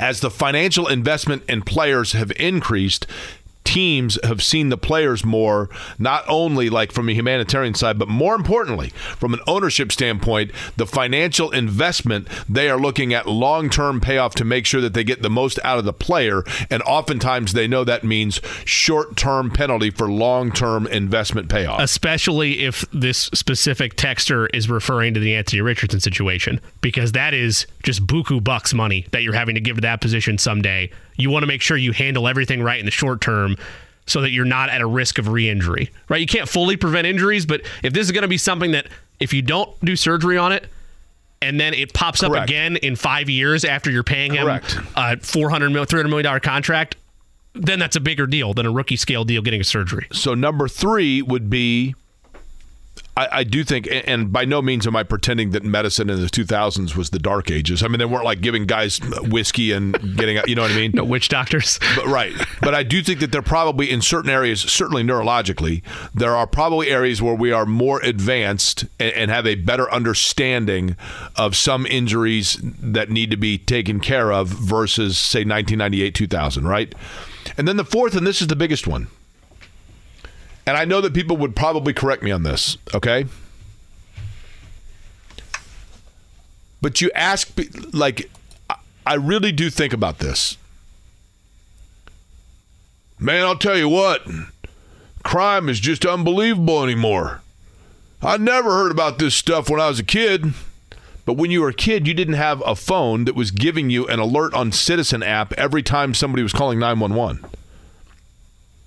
I'm not saying that crime, don't, don't, get me wrong, don't misquote me, and I'm not being irresponsible here. I know that there are major issues in this city, major, major issues that need to be changed and addressed, and nobody is more aware and more concerned about it than I. I can promise you that. But what I'm saying is there are certain things that I don't know if they happen more than they did when we were kids. And, or it's just that now you have the ability to be aware of it. And I do think that with NFL injuries, 15 years ago, 10, 20 years ago, did you really know on a week to week basis or care about the injury report of the Seattle Seahawks? Probably not. But now you know about it because it's tweeted out every day somebody's retweeting on your timeline, you're like, oh, did you see the the Washington Commanders have four offensive linemen out? The Washington Commanders might well have had four offensive linemen out in 1991. You just didn't know about it because you didn't care about the Washington Commanders and you didn't subscribe to the Washington Post. 20 years ago, the average NBA fan is learning about the Victor Oladipo trade in the Morning Star. Correct. They're not finding out That's about exa- it five seconds. I swear, ago. man, trades are happening more than they used to. Well, it's not that. It's the fact right. that when they do, every time they do, you hear about it instantly. I can get it on this magical rectangle in three seconds. That's, that's exactly right. That's all it takes. That's exactly right. I mean, it's there are a lot of good things about social media. There's a lot of real dangerous things about them too. You know what I mean? Yeah. Speaking of the NBA, we're going to do exactly that with Alex Golden next because the Pacers played last night. The regular season is on the horizon, and we're going to find out exactly where they stand. We'll do it next. Life is so much more than a diagnosis. It's about sharing time with those you love, hanging with friends who lift you up, and experiencing all those moments that bring you joy. All hits, no skips. Learn more about Kisqali Ribociclib 200 milligrams at kisqali.com and talk to your doctor to see if Kisqali is right for you. So long live singing to the oldies, jamming out to something new, and everything in between. Welcome back to Query Company. Happy Tuesday to you. Pacers in preseason action last night. One of the very best to cover them is our next guest. You know him on Setting the Pace podcast. He is Alex Golden. Nice enough to take some time with us. Alex, how are you? Hey, I'm doing good, Jimmy. How are you doing? Alex, you got us? Yeah, can you hear me? Yeah, I got you loud and clear. All right, sorry. No, I'm doing good, man. How are you? I'm doing great. I'm doing great. Thanks as always for making the time for us. Let's Absolutely. Lo- let's look at where your observations are initially from preseason because Jake and I go back and forth with this. You talk about the value or undervalue of the NFL preseason. Sometimes the NBA preseason gets even further lost because of maybe the program it's going up against or the, the visibility of it. Of course, you can catch a lot of it here on the fan, but from your standpoint, through the preseason, what have been your observations so far, even though the Pacers lineup has never fully been complete, although it was more complete than at any point in time in the preseason last night? Yeah, I think last night was the first real small sample size that we got to see with Tyrese back in the fold. Him not playing in the first two preseason games, it was hard to have any real takeaways, specifically with the starting lineup. Now, I do think it was kind of interesting to see how the second unit had, shake, uh, had shaken out a little bit and how they've made some different changes to that. But overall, I think that we're, we're going to see the Pacers continue to grow defensively. There, there's still a lot of work to be done there, but I feel like offensively, we know this team can really put the ball in the basket, and that's been the case through the first three preseason games. It's just been defense, rebounding, and then staying out of foul trouble. Is it a rational or an irrational fear when I look at you know the NBA, it feels like there's big gaps going into the second half, and then there's a huge close from the third quarter on. You mentioned the Pacers' defensive struggles and them still working on that.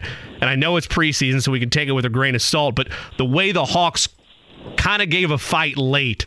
Is that just uh, that's life in the NBA, or is it still yeah, there's stuff to clean up defensively as the regular season approaches? I think it's a little bit of both. I mean, it is just life in the NBA that that happens. Teams make comebacks, but at the same time, Miles Turner fouled out last night in the third quarter with like seven minutes left. I mean, the Pacers didn't have their best unit out there for the majority of those minutes when the Hawks did make that comeback, and by getting up so big, having a huge second quarter outscoring the Hawks 43 to 15, it's and essentially preseason basketball is meaningless basketball, right? So I think that for the players mentally, they just weren't as as locked in going into that second half, where the Hawks really were playing with nothing to lose at that point, and they were the more desperate team. So I wouldn't read too much into that, but I do think that they did some, some some things poorly, and I felt like when we saw some of the second and third unit guys come in there, we just kind of saw how much of a drop off it is from the starting five. Speaking of drop offs, uh, Alex, how bad did your numbers drop off when I did the podcast with you the other day? no, actually, I thought it was a really good conversation, Jake. Don't uh, don't hang it on yourself too much there, but it, it did pretty well. Okay, well, I want to make sure there wasn't too big a drop off. It wouldn't wouldn't surprise me if there's a drop off. So thank you for the charity there. Um, yeah. So let me ask you this, Alex. In terms of, I agree with you that preseason basketball is quote meaningless, except for that.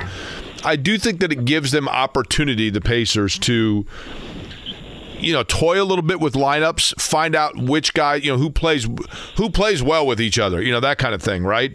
Um, because some mm-hmm. guys do play better you know depending on who's on the floor with them. They play well off one another etc give me a guy so far that it just seems like is still trying to kind of feel his way or you know amongst the new faces in particular. Which one so far has shown the steepest learning curve? Yeah that, i think there's a couple different names i can mention here but i'm probably going to go Jarace walker and i know that it sounds kind of interesting to, to say him out of all the new guys but I feel like as a rookie, he had a pretty nice first game. He was not in the 10 man rotation to start out in that first game against Memphis really came on strong in the second half. I think he finished with like 27 points. But the game against Houston and the game against Atlanta, he really struggled. So I think that there's just a bit of a learning curve there for him as a rookie and just trying to get his feet wet and figure things out. I think Miles Turner said it best last night when he talked about the game is just moving really fast for him.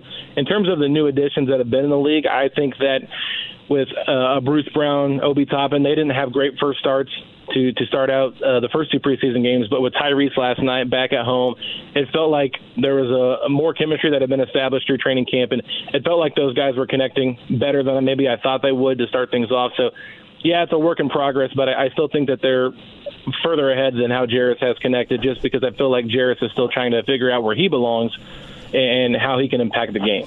Alex, do you remember Andrew Nembhard's rookie year? We didn't know a lot about him. We knew that he was a mature player coming out of college. And as you watched him, you kind of figured out, you know what, this guy just kind of does whatever's asked of him, and, and there's not a lot of flash to it, but he's a, a nice, solid player where maybe there's no one area where he's above a seven, but he's not below a six in any area either, right? He's just good, solid player and very composed. Is Ben Sheppard going to be that kind of guy? I think through the first three preseason games, you have to you have to lean yes with this. I, I still think it's too small of a sample size because they have been playing uh, some some teams that have not been playing their full rosters, but you can't take away what Ben's done. And I think with this being such a deep roster at that two position, at that three position now, for him to crack the rotation and get in there and, and become part of that second unit, that says volumes about where he's at in terms of the pecking order for for the coaching staff. He's proven that that he can do a lot of different things and he just plays the game the right way. He has a great demeanor to him, pretty poised, doesn't get overwhelmed. Yeah, the game's still moving a little fast for him as well, but he just comes in there, knocks down shots, and I think that he, when he starts off hot, you just feel pretty good. I think he went three or four to start off last night against Atlanta, and that's just great confidence. Rick Carlisle compared his game uh, a little bit to Buddy Hield, which I thought was an interesting comparison, but he's just constantly moving without the basketball and, and constantly trying to find ways to impact the game. So, yeah, it looked like if you were looking at the roster going into the training camp, oh, this guy's not going to crack the rotation, similar to Nembhard last year, and now look at him, it's going to be hard to not put him in the rotation because he's definitely earned those minutes. When you look at Sheppard and what he brings to the table, and we'll stay on that focus for a second here, Alex Golden, um, is it the shooting ability or is it just kind of the the tenacity and energy that he brings that then just vicariously kind of lifts everybody else? I mean, I think it's a little bit of both, Jake. I, think that when you when you think about Ben Sheppard, you think, oh, this is a guy that really shot the ball well. But it's not just the shooting; it's defensively. Yeah, he's he's still young and he's still figuring things out, but he, he's a little bit more disciplined on the defensive side of things than you would see out of most rookies. I, I think that he's continuing to showcase why he's an important part of this team moving forward. I wasn't really sure what to think of him playing at Belmont, but at the same time, he's got the biggest smile uh, of anybody on the team, and he plays with that same energy. I think that he just has an infectious personality that it's really fun to cheer for him. And if you saw him hit that first three in the uh, in the second quarter, I believe maybe it was the first quarter, the bench was going crazy for him. And I think that a lot of the players on the team just have grown to love him early on, and I think that's going to help with the type of energy that this team needs in terms of a personality like that. Alex Golden joins us, host of Setting the Pace. You can subscribe to his podcast wherever you get your podcast. Staying with Ben Sheppard for a second. I know it's preseason, so the minutes are skewed a bit, but he gets 22 minutes last night. McConnell gets 20. No Andrew Nembhard. Where does the minutes cut arrive once Nembhard returns? Is it from Sheppard? Is it from McConnell? Is it somewhere else? Where does that minutes distribution end up in your mind? Yeah, that's a great question. I'm I'm going to lean McConnell gets minutes cut only because I think Carlisle has emphasized a few different times that Nembhard is naturally a point guard, and they wanted to get him back in that role, and that's particularly why he hasn't been mentioned as a starter, even though the starting five has not been solidified. Um, it feels like they want to see Andrew run the point guard a little bit more. He was so good in summer league, and Tyrese Halliburton said it several times. He was way too good to be in the summer league. He was too talented for that. But I think that Andrew is definitely more of a point guard than he is an off-ball guard, but he can play both. Now, I can see the Pacers cutting Sheppard's minutes and giving it to McConnell just because he's a veteran. He's proven himself, and he's played really well in preseason too. But if you're looking at trying to win and be impactful and long term, I think it does make sense to let Nembhard run the point and let Ben kind of grow there. But at the same time, you have to factor in maybe Jarace Walker will eventually crack that rotation with the second unit as well, which means minutes are going to have to be edged out somewhere again. So I, I think it's just a tough job for Carlisle to figure out where he's going to give all these minutes to, but it could be matchup dependent and how they determine who plays what spot and who gets minutes that night. But until someone takes it away from him, I'm going to lean Sheppard gets the gets the nod the first couple of uh, games of the season and see how that plays out. Alex, are you a married guy? I am a married guy. Okay, so Jimmy, you're a married guy, right? I am. Okay, so both of you guys, you know, at some point, uh, I'm assuming that your wife was like, you know, hey, we got to clean out the closet or you know, create some new space. Um, so you're going through your stuff and you're throwing stuff out, and then Alex, there's everybody has like that one pair of boots or like a winter coat that you haven't worn in like four years, but you're like, yeah, I'm not going to get rid of that because there's going to be a time when I need it, and and and if I get rid of it, that's going to be when I need it and I can't find it, or something around the house like that. Anything like that come to mind? Yeah, yeah, no, I, I get what you're saying. Okay, so my Uh, question is this: Is that Isaiah Jackson? Hmm. Like, they haven't necessarily needed him yet, and they haven't really found like exactly when they're going to routinely and regularly wear him. But yet, you don't want to get rid of him because you're afraid that as soon as you do, all of a sudden there's going to be something where you're like, "I knew I should have held on to that," and that's what Yeah. he feels like. Mm, yeah, that that's a good analogy. I think that Isaiah, we have to remember he's only 21 years old, and and that's where it gets kind of tricky because yeah, I think Jalen Smith definitely has outplayed him in the preseason and is more deserving of the backup center minutes, and I think Daniel Theis was a DNP coach's decision last night, so. Isaiah still got the third string minutes there, but at the same time, Isaiah playing with third string players and guys that are more likely going to be playing in the G League or on two way contracts, it doesn't give him a fair shake in terms of what he really can become if he's not playing with the guys that are going to be in the regular rotation. But they they picked up that option for next year too, so they have him all the way through the 25 or 24-25 season. So it does feel promising that, that he's still here for potentially a couple more years. But I agree with you. It, it seems like if they do move off, you do have a little bit of nervousness about what he could become. But at the same time, they have to realize Theis has a team option next year and Jalen Smith has a player option. If both those guys leave, well, then you do need a backup center, and Isaiah Jackson could be that guy. Were you surprised, Alex Golden, and Alex Golden NBA, by the way, the Twitter handle for Alex? Were you surprised that Daniel Theis? I thought last year when he was acquired, and I know he wasn't healthy, but I thought maybe he was an enforcer type, like the goon type role, the muscle type role. We talked about it with Chad Buchanan as well. And then once he didn't get on the floor a lot last year, I thought maybe that was a player that they were going to try to flip and that maybe he was just an asset that was brought in kind of as a throw in. But it seems as though they do have plans for him yet. Would you agree with that statement, or do you think, in fact, he is still a guy that could be sent elsewhere?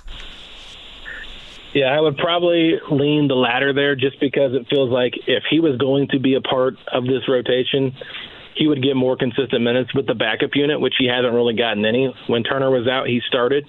Um, he hasn't played in preseason game one or three. So I'm kind of curious how they how they feel about him. I do think that he still has a lot of good basketball left in him. He's probably one of the smarter players in terms of their veteran guys. He he's played a lot of good basketball, and I think they have a lot of respect for him but they're still thinking long term here, and I think they're thinking of, of how they want to play. And I just don't necessarily think Daniel Theis plays the same style that they want to play, even though he could provide good minutes for him. I don't necessarily think that it's the right fit for him. So trying to find a home for him would make the most sense to me, but at the same time, it's one of those things where you like the insurance of having a guy that can really provide some meaningful minutes at the center position and someone you can trust, whereas Isaiah Jackson, Jalen Smith have not been as consistent in their career.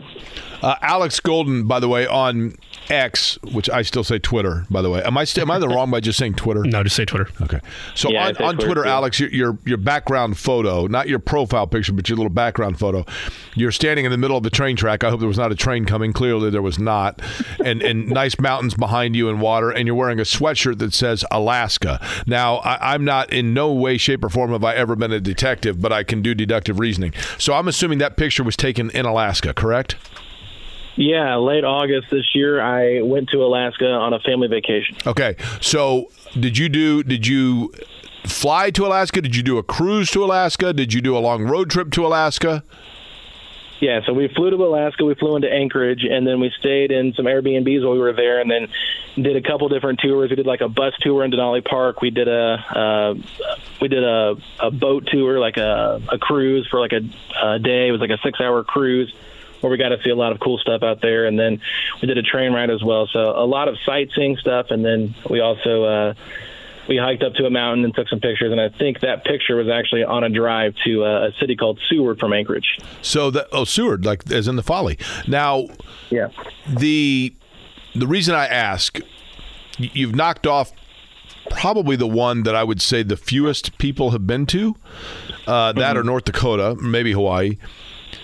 But I've been to all 50, and Alaska is the one place that I'll be honest, Alex, the entire time that I was in Alaska, not only was the New Hampshire's the only other state where I could smell the cleanliness. If that makes sense, you br- Yeah. you breathe in and it's like you're. It's literally like the entire state's like an Irish Spring bar of soap. Um, but on top of that, it literally is the only place I've ever been to where I looked around and thought to myself, I can't believe I'm in the United States of America because it was that. It, Hawaii would be the case, I guess, but Alaska was just different than anywhere else. And I thought it was absolutely the most pristinely gorgeous. Like, if you don't believe in a higher being, you go to Alaska and you're like, okay, somebody had to make this. It's unbelievable. Yeah. I loved it.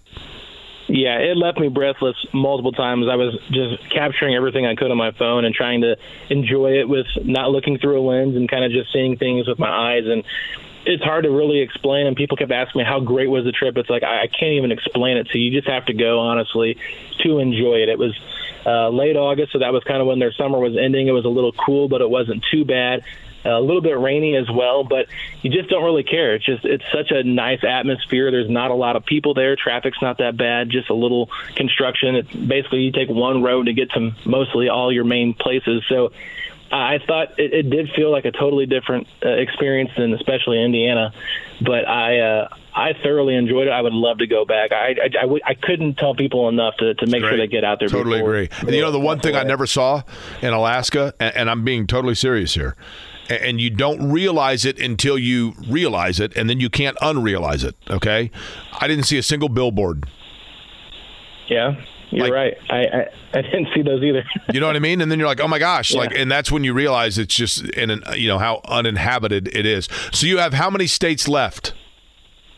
Oh, I have quite a few. I'm not a big traveler, Jake, to be honest with you. Uh, Florida, Texas, Alaska, California. Trying to, I've never been to New York, so I would like to go out east sometime here. I think me and my wife have talked about doing that. Uh, I've gone to Tennessee. I think. You gotta- uh, off the top of my head, that's about it. You got to go watch the Pacers in the Garden. That, that's your assignment.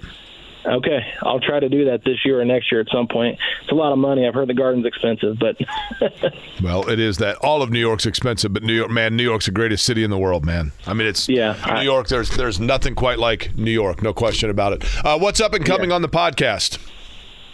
Right now, I think uh, our latest episode we just kind of recapped the last preseason game. We've got Keith Smith, uh, Keith Smith coming on. He's a, a cap analyst over at uh, Spotrac coming up in the next couple of days, and he covers the league. And then I also have started a blog this year. I've been doing it for the past couple of weeks. It's called the Blue and Golden Substack.com. So if anybody wants to check out written work there, that'd be uh, that'd be awesome. I uh, was able to cover last night's preseason game for my first actual uh, game as a media member, so that was a lot of fun as well.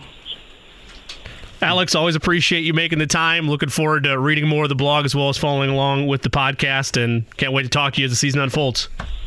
Absolutely, it's going to be a fun year, uh, fun year, guys. So I'll talk to you later. Appreciate it, Alex Golden. Again, setting the pace is the podcast. Now, the the big ticket item that I bought earlier, we introduced everybody to that in the twelve o'clock hour. Should we do that um, for Stephen Holder?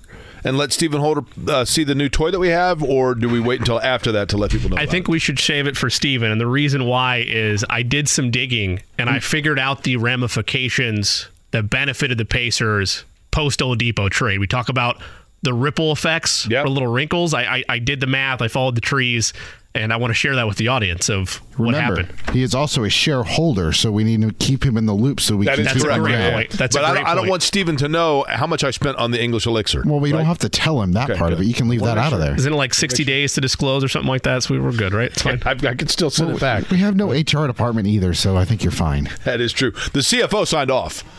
But Stephen Holder being a shareholder is really the yeah. real C- CFO. All right, so you got some Pacers um, backstory to get to. We'll do that next. Life is so much more than a diagnosis. It's about sharing time with those you love, hanging with friends who lift you up, and experiencing all those moments that bring you joy. All hits, no skips. Learn more about Kisqali Ribociclib 200 milligrams at kisqali.com and talk to your doctor to see if Kisqali is right for you. So long live singing to the oldies, jamming out to something new, and everything in between. So we talked a little earlier in the show about Victor Oladipo and the breaking news about him being dealt yet again, which makes you go back to the way things ended with the Pacers and then the trajectory of trades and how the ripple effects occur. So here's the ripple effects from Victor Oladipo. The Pacers traded him in a four-team deal when it was that Houston, Cleveland, Indiana, Brooklyn deal, and they wind up the biggest prize from that deal is Caris LeVert. They got a couple other like second round picks, but Caris LeVert is the big deal there. They then entered a deal in 2022 with Cleveland that got them a couple of assets, including a 2022 first round pick that was top 14 protected. You may remember the Cavaliers did not convey that pick in 2022, so it was pushed to 2023. This past draft, that became the 26th overall pick, which they used to select Ben Sheppard. Now, additionally, that's the main matinee thing, but the Ripple's not done because they also got the 32nd pick, a second round pick from Cleveland. They traded that to Denver, who selected Jalen Pickett, and they got Denver's first round pick next draft. So Ben Sheppard, and then next year's Nuggets first round pick, the ending ripple effects of the Oladipo trade. And this all stems from Paul George. Yeah, because it all started yep. with George. Correct. Yeah, you're right. The family tree of drafts, right? Stephen Holder is next.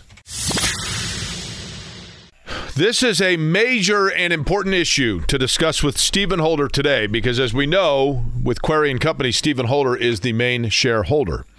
So, as a result, he does have say in some of the decisions, probably, certainly financial ones, that take place within the company. He joins us now on the hotline, and we have a very important Jim Irsay interview to get to.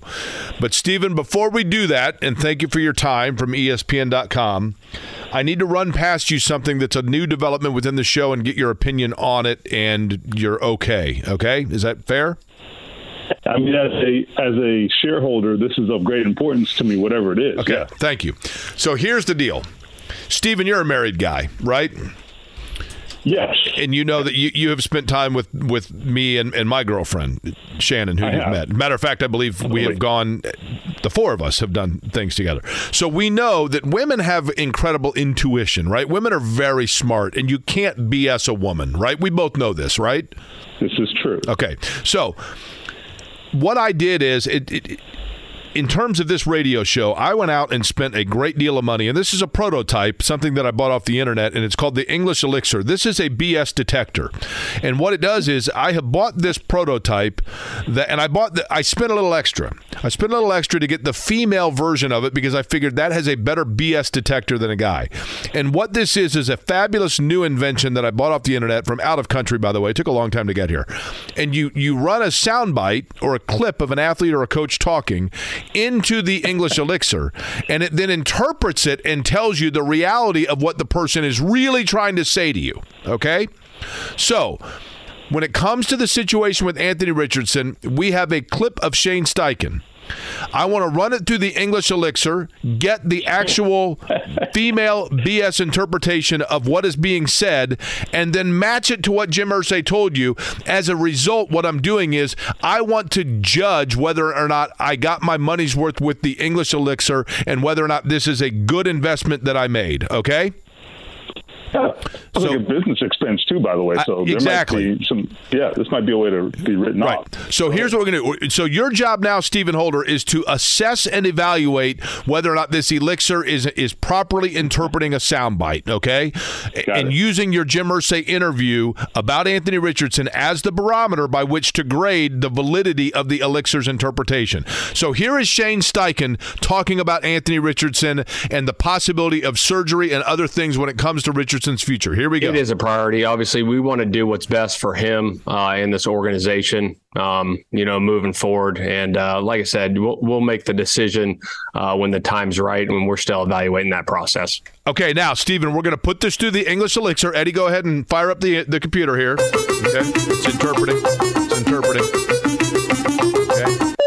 Okay. Okay, it has the translation, A- and the translation, Stephen, is this, and then you can grade the, the, the reality or the validity of the translation and whether or not I got my money's worth. Here we go. Who are we kidding? Subluxations, nerve regenerations, snowboarding. Everyone has heard this crap before. He's done for the year. Bring on Uncle Rico. Okay. Stephen, you talk to the guy in charge, Jim Irsay. Tell us what you know, and then grade for me whether or not I got my money's worth from the English Elixir. I I think your your your English elixir is probably right for the most part. I just think that it's it's so good that it can see into the future because that is going to be where this goes. Except they aren't necessarily there yet, but they're about they're going to get there as far as I can tell. So I actually think it's almost too good because again, it's it's foreseeing the future, which is amazing. Yeah, I think you, I think good investment. Good investment. Follow up is are these the type of dangers of AI they've been warning us about? Like, have we gone too far here? Do you think? It's a little scary. I'm, I'm just telling you, it's a little scary. Yeah. So, Stephen, Yeah, take I us really through. do- Go, ahead. Sorry. No, I was just going to say, yeah. So let me put it in context for you. I think everybody is, to a great extent, telling the truth. Uh, there are different ways of looking at all of this. So I know it, it kind of when you try to digest it, it might be confusing. But here's what I would say. So that clip, that clip of Steichen, that was me asking him, kind of, you know, is this being viewed in terms of the long term future of Anthony Richardson versus like, can we get him back and play this year, which no one should care about, okay, like in the grand scheme. Like, it's great if that happens, but like, no one should care about that. If that happens, that is like an absolute bonus in this whole thing, you know? So that, well, my question was asked with that context. Like, is this about, is this being viewed in the, the bigger picture context, you know, and he, he affirmed that to be true. And then my conversation with Jim Irsay later, it was basically kind of the same thing. You know, kind of like what have you learned through the Andrew Luck situation, for example, which I, to this day, believe was not handled in a, in you know, with the long term viewpoint in mind. And I'm not putting it on the organization specifically. I mean, Andrew was really the chief thinker in that, and he wanted to get back. He He had a partial tear in that labrum in week three in 2015. I just looked this up. He missed two games, which is crazy. Of course, he threw for 300 yards against the Patriots in his first game back. But the point is, they never fixed it, and then so he had an injury that could maybe been limited to one year affected him over parts of three seasons instead. So, anyway, that is the takeaway here. I have a bigger story about that whole Andrew Luck elephant in the room coming out. I think probably tomorrow. So anyway, that that was kind of the genesis of my conversation with with uh, Jim Irsay. Okay, so take me through that. Stephen Holder, ESPN.com. Uh, obviously, it was the headlines last night including on local news. I saw, you know, your story being credited. So I appreciate having you on today. Take me through the conversation with Jim Irsay about Anthony Richardson, um, the transparency, if you will, and how the conversation was initiated. So, I mean, I had reached out to him because I wanted to get his, I wanted to get his context. You know, and when I bring the Andrew Luck angle into this, which is something I was doing, so I wanted, you know, he obviously lived through that and, and had thoughts about it and so forth. So that was kind of the genesis of our conversation. But you know, we got into just you know where this is going, and the one thing I would say is that he emphasized a couple things. Number one, he did say the news was his, in his opinion, that this thing is headed toward a season-ending injury, likely to have surgery. That decision coming within a week or so. We'll see. I do think that's that's in talking to other people. Now, the distinction, and and this is something Jim Irsay said, the important distinction is that decision has not been made yet. Now, as I understand it from talking to other people, they are doing a daily consultation with with some of the top orthopedics in the country, and not just their own doctors, the not just the Colts' own doctors. They're they're consulting with doctors in other parts of the country as well, who are household names in that industry. Um, I'll botch their names if I try to say them, so I won't. But anyhow, that is happening daily. They're talking to Chris Ballard. They're talking to Anthony Richardson's camp.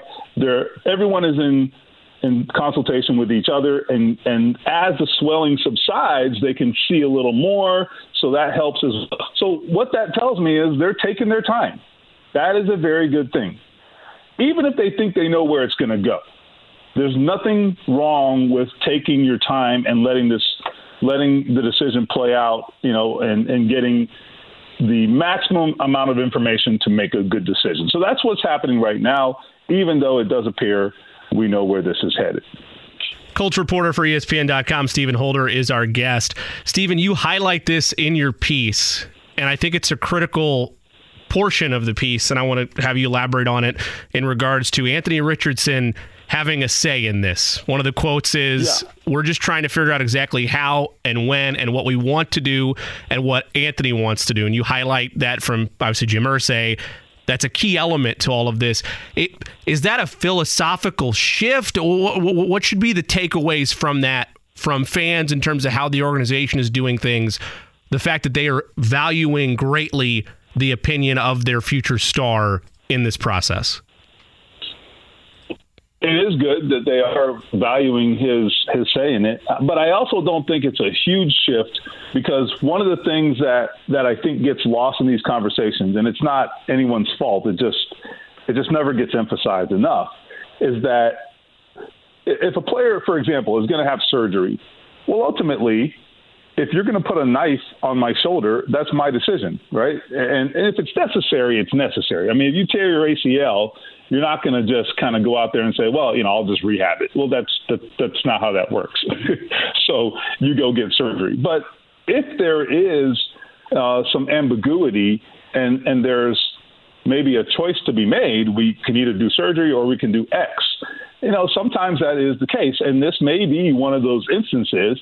In those scenarios, the players say it, it has a lot of weight in the decision because ultimately only the player can decide whether they are okay with with undergoing surgery. So that's what he's getting at there, and that was true with Andrew Luck, and it's true here.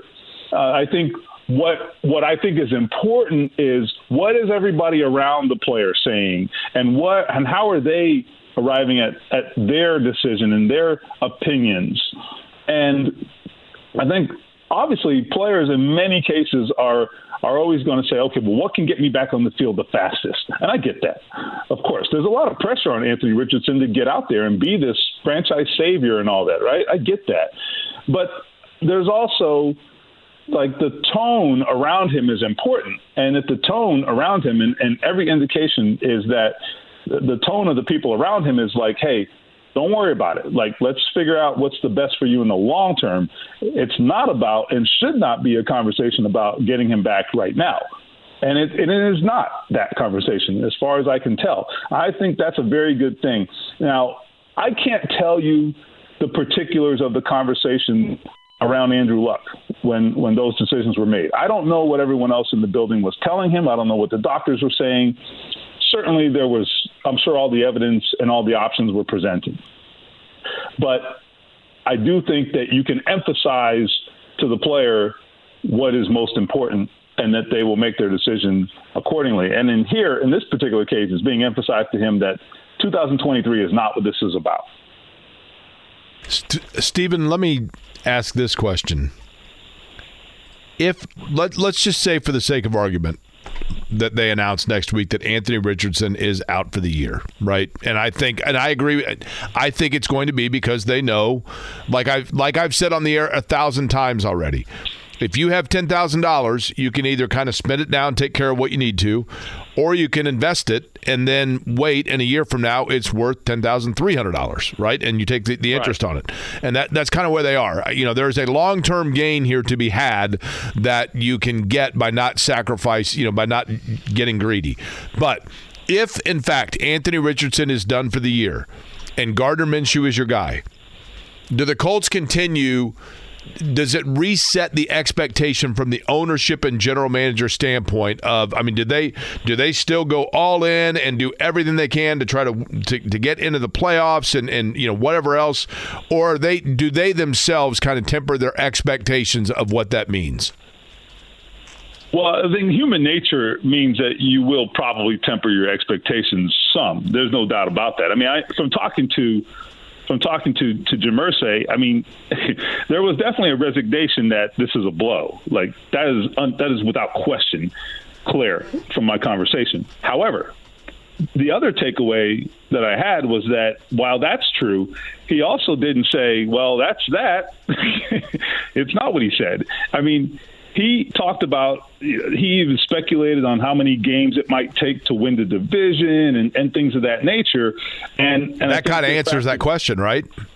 Absolutely it does. Absolutely. Uh, now whether whether we're talking about the expectation of challenging for the division now that's maybe different. I'm not saying they expect to win the division or or compete for the division but they certainly don't think it's out of the question there's no doubt about it. And and I'll tell you, I've had some conversations before the season with Jim Irsay that he, now they were not explicit him saying this, but but there were there were elements of those conversations that suggested to me that expectations were low.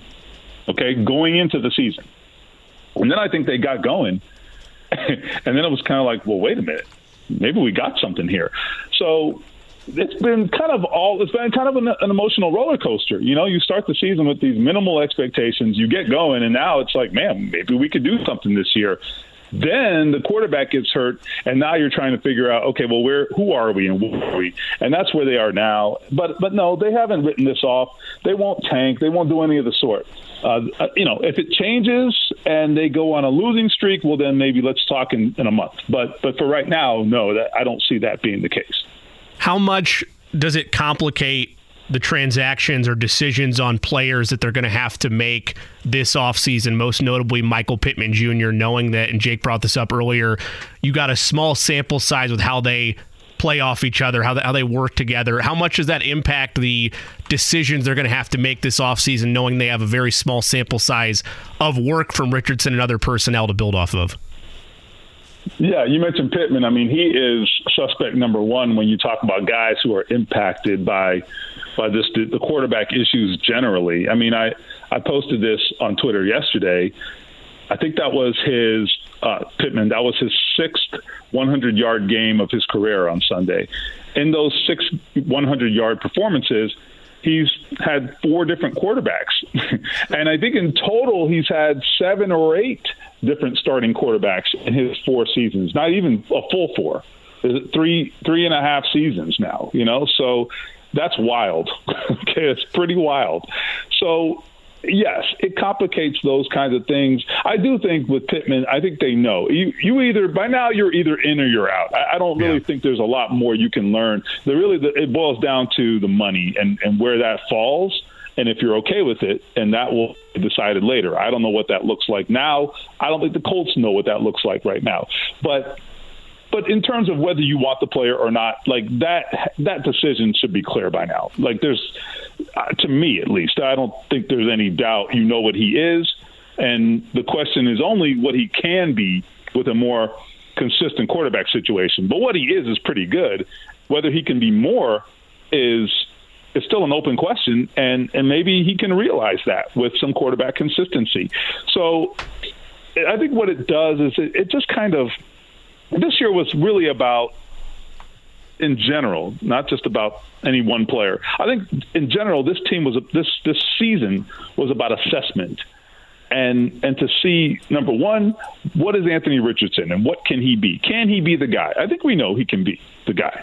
That is clear. And then beyond that, you know, they wanted to see what else this roster was. That's why they didn't make many moves this past offseason. They were really evaluating this team and, and trying to figure out where they were coming or going. And and I think they got some good early returns, but but definitely losing the quarterback, it it impacts your ability to evaluate who you are as a team, and that's where it really hurts. And it, it is a setback from an evaluation standpoint. Yeah, I just think Stephen. We talked about this earlier. I, you know there are so many players that this has implication on because, for example, it, it, again, I'm going to speak in hypothetical, but but I think pretty accurate hypothetical that Richardson, let's say that he is done for the year. Okay, so next year he comes back. That is essentially his rookie year, part duh. Okay.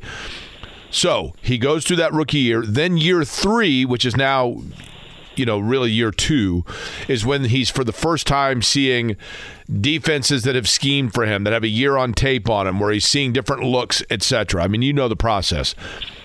Don't you have to then? There are just so many players that the timelines get kind of thrown into whack, right? I mean, Ryan Kelly. Is Ryan Kelly going to be your center in three years? It, it, is is Pittman? Do you sign Pittman to a big deal? Not you know, with the front loaded money. Uh, Taylor, for that matter, Jonathan Taylor is going to be coming off of the front loaded money after that year two. The timelines. I just think this has bigger monkey wrench implications than one would expect. Am I am I too cynical here? No, no, that's true. That, that's that's the NFL. I mean, you know what? A generation for an NFL team is like four years. Yeah. Yep. You know what I mean? Like people forget that sometimes because as a fan, you know, you've been a fan for just like anybody, just play, fan X. If you've been a fan for 10 years, you know, they all kind of are linked for you. But really on a on a micro scale, and from a micro standpoint, I mean, that's what it is. It's like three or four year rolling periods where your team almost turns over entirely. The only time that's not true is when you have like a, a Mahomes type quarterback and and he ties it all together for 15 years or something, you know, or Aaron Rodgers with the with the Packers. So like for you know, there, there's like four, there's like three generations of Packers teams and he is the link to all of them. but but those teams changed almost entirely because that's what happened. So now look at this roster. You know, guys like Ryan Kelly, you hit it on the head. You know, his contract's going to be coming up. Uh, even a guy like Quenton Nelson, I mean, he's had some injuries over the years. He's playing great this year, but I'm just saying, you know, two three years from now, those players are now into the the latter stages of their careers. Uh, a guy like DeForest Buckner is still in his prime. Will he be in his prime in three years? Years, maybe not. I don't know. You know, so it, it is a very challenging thing, and I think people have to look at it in, in that respect. And, and the, the Colts, in particular, are an interesting team when you look at them through this prism because they have all this youth They have so many young guys like Juju Brents who are just kind of wet behind the ears, and then the other half of their team is like, is like, all right, well, the clock's ticking for me. So it's a really interesting dynamic, and you're right. I mean, Anthony Richardson is the one guy who can maybe tie it all together, and so he is now losing potentially an entire rookie season, and, and that hurts. You know, Stephen, a lot of people would look at the schedule and and naturally, you know, you start looking at it and you're finding wins, right? It's it's like being a Miami football fan or a Clemson fan at this point. It's been a disappointment, mm-hmm. but you're looking at wins. You're going, okay, so can we get one here, get one there? Colts fans are probably looking at the schedule and initially you're thinking like, okay, well they bounce back from a disappointment in Jacksonville. They get a win because they go to you know they got Cleveland next. Dude, that defense is no joke. I mean, this is a legitimate challenge for them on Sunday, is it not? The Cleveland Browns defense is on pace I'm not saying they're going to keep this up, but they are on pace statistically to be one of the best defenses in like 40 years, man. It is insane. Insane. I believe they have allowed the third fewest points through six weeks than any team since 1970. I wasn't born in 1970. I won't ask if you were. I wasn't. I was not.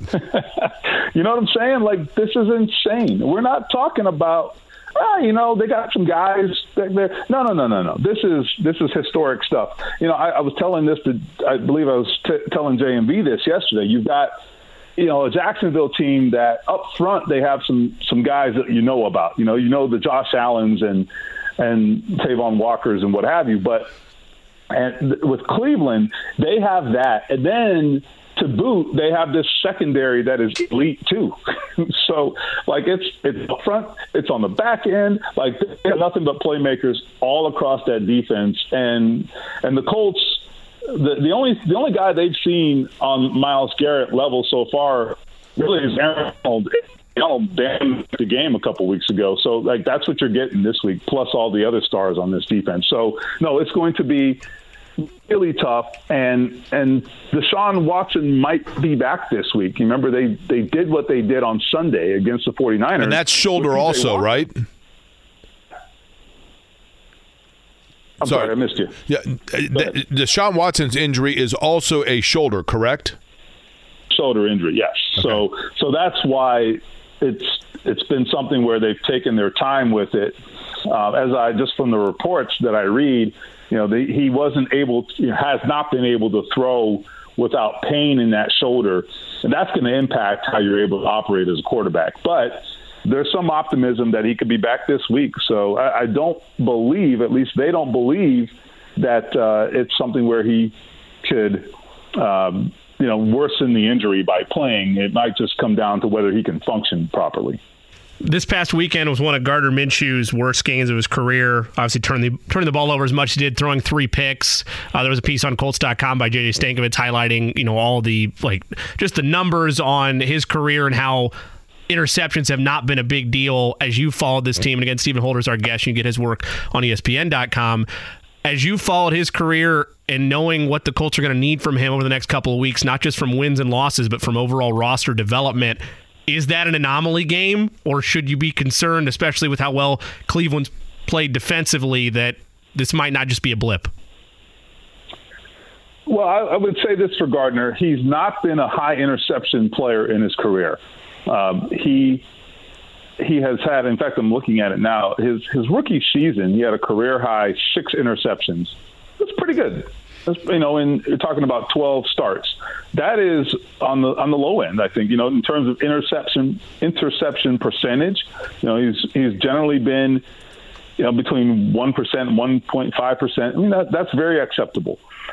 So he's he's definitely off to a. I mean, I don't know that he's ever had a game with multiple interceptions, even. You know, so it was it was an anomaly. I think from a turnover perspective, certainly. Now, when you get Gardner Minshew down a bunch of points, though, you, are going to have these situations because now you are asking him to do things that he is not necessarily equipped to do. You know, while he did throw for a lot of yards in that game, and and the Colts, from a statistical perspective, generated a, a lot of production. you know, it, it did take, first of all, it took 55 passes to do it. So that's not very efficient, number one. Number two, you also have the situation where, you know, he he's his success really will come if the Colts can have balance and you can have some play action opportunities where you can kind of you know get him in some optimum matchups, get the receivers in optimum matchups, and maybe draw them in with the draw the defense in with the the play action. They didn't really have any of that this week because the the running game just it had it wasn't producing anything. So anyhow, I just think the situation for Gardner Minshew has to be ideal, and that was the most unideal scenario you can even imagine for Gardner Minshew. So they've got to play their kind of game uh, in order to, to make him effective. Now, if the, the Colts can limit Cleveland offensively, at least it becomes a more manageable game in terms of the score, and, and maybe you can you know pick your spots a little more. But I don't know. It's still going to be tough. I think it'll be an interesting game though, just to see how they match up against that really tough defense. Finally, Stephen, give us a glimpse, a little preview, if you will, on the column that you have upcoming. You were talking about in relation to Andrew Luck and how it might tie into today. Yeah, I, I just think that there is an absolute um, fair is the wrong word, but hyper awareness. Let's put it that way. There was a hyper awareness in that organization to not let a repeat situation happen. And that, that's happening without assigning blame or any of that, because it doesn't even matter how it happened or, or whose fault it was, I should say. How it happened matters. Whose fault it was doesn't matter. The point is, there were some decisions made that, that ultimately did not work out in Andrew Luck's best interest when it came to to how to deal with that shoulder injury. So they are hell bent not letting that happen again. Number one, no one wants to go through what happened there. Number two, they see the the promise in Anthony Richardson. That's the thing. I mean, I will tell you, I, I know from the outside looking in, maybe in other markets there might be some questions about Anthony Richardson, and that's fine. I mean, we've only seen a little bit of him, right? But I will tell you right here and right now, this is their guy. They love him. They believe in him. They think he can do anything. They think he can take them and make them a contender. They're convinced. Doesn't mean that they are they aren't wrong, but in their mind, Anthony Richardson is the guy. So they are going to move heaven and earth to get this right. And I think it's a great thing if you're a Colts fan, even though it sucks right now because he's a fun guy to watch. Actually, Stephen, let me ask you one more thing. Everything that we have read, everything we've heard, everything we've seen is that, in fact, for sure, everything you just said, he is the guy, and there is no doubt that yeah. he's the guy. So the question then becomes this. Um, has Anthony Richardson shown to you, and maybe there's no way to know this, so far he's answered every bell from the psychological, mental, intellectual standpoint. But do you believe that he is the kind of player? How much can it alter a player's psyche to go through what potentially he's about to go through? And that is sitting, arm in a sling, watching, and having to wait on your body. Oh, it, it, has affected him. There's no doubt about that. Um, I actually, I actually heard some some just you know how it's it's really weighed on him. It really, really has weighed on him. Uh, this is a guy who who really takes his role uh, seriously. You know, it, it, he understands. He might be young, but he is mature beyond his years, and he understands. You know his importance to this franchise you know what it means to be a top 10 pick. He he gets it. He really really gets it. And uh, as i understand it you know that sunday night after the injury happened you know when the gravity hit him uh, he got really emotional from what i understand. And it, it was hard. It was hard. But i do think the good thing is that he is uh, he does have a maturity about him that i think will allow him to work and battle and come back from this. And, you know, in, in a weird way, he could be even hungrier when this is over with and, and really want it even more. So that's, that's the hope. and uh, and that's the kind of makeup I think that he has. Stephen, appreciate the time. I'm glad, by the way, to know as a shareholder of the company that the English Elixir appears to be. I did not get ripped. I bought it, I, yeah, kind of off market. It took a long time to get here, long shipping. It was very expensive, very expensive. So, um, so far, you are saying it. We're one for one with it. The interpretations appear to be relatively accurate, and it's probably good that I bought the female version because it has better intuition, right? Yeah, absolutely. You know, as a board member, you know, I, I, think that being prudent with the funds is very important. So, yeah. By the way, is Clemson Miami this weekend? Oh my God, I should know this. Um, I feel like no, but I but don't I, quote me on that. Hold on. I don't know.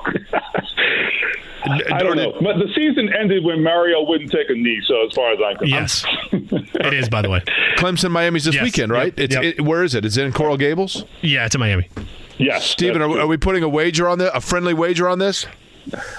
I, yeah, we probably should. Uh, yeah, let's. I tell you what. Text me after the show. Let's figure this out. It's got to be. I mean, it's going to be minimal, right? Because I don't think either one of us is overly confident here. Right? No one has confidence. That's yeah. right. we, we are we are the, the same team. We are basically the same. Yeah, team. you're right. No, you're right about that. All right, I'll figure out the wager and I'll let you know. All right, see you guys. All right, Stephen Holder from ESPN.com. Usually, when I when it comes to game wagers with friends, the way I've always done it is loser buys the winner a T-shirt of the school. but usually it's bowl okay. game, like sure. like bowl games, right? Sure. This one we probably don't even do because I I don't think either one of us is confident our team's going to win. Like uh, Clemson Notre Dame, I, Clemson's not going to win when Notre Dame comes to Clemson. I don't think, but in the past I've done for a bowl game if my if Clemson is playing a, a, team of a somebody I'm friends with then I call them up and I go, hey, here's the deal. The loser has to buy the winner, go online and buy the winning t shirt of the bowl game. You know, it, whatever, Orange Bowl champions, whatever. Sure. I did that actually once with McAfee when West Virginia played Clemson. And he's like, yeah, okay, cool, let's do it. And, West Virginia dropped 70 on him. 70. I bought the T-shirt. It sucked. you know, I was like, "Good lord!" But I mean, trust me, the the twenty bucks I paid was a far less penalty than watching your team give up seventy. It's brutal. Whether it's audiobooks or all-time greatest hits, long live listening to your favorites. Learn more about Kisqali Ribociclib 200 milligrams at kisqali.com and talk to your doctor to see if Kisqali is right for you. Uh, reminder, by the way. I believe it's Brian that's in Thursday and Friday, correct? Indeed. Okay. Um, would you guys like anything from New York or the Baltimore area? I mean, I'll never say no to anything Yankees related, so you can put that on your list, I guess. But I know that might pain you to purchase something tied to that franchise. The only problem with going to New York and bringing back something for the Yankees is you can get Yankee stuff anywhere. Look, and my wife would probably quickly text you and say, I don't need any more Yankee stuff, so it's probably a bad idea on all fronts. But yes, you are correct. You can just go to Yankees.com and find yourself a nice hat. How many times have you been to Yankee Stadium? Just once. Went for the first time. New or old? New. Didn't get a chance to go to old. Um, but went to new with one of my best friends and also a diehard Yankee fan. Shout out Nick Kuntz. We took a bro trip in 2021. Saw three games there in the Bronx. It was great. It was awesome. Like to go back someday. Have you been a Yankee? I have not. That's a pretty cool place for sure. Um, the road trip I'm taking, we're starting in Long Island, and then I think we're going to spend half a day in Manhattan, and then dip down. We're going to go to. I think we're going to try to go Saturday to Air uh, Air Force versus Navy in Annapolis. Yeah, you mentioned that.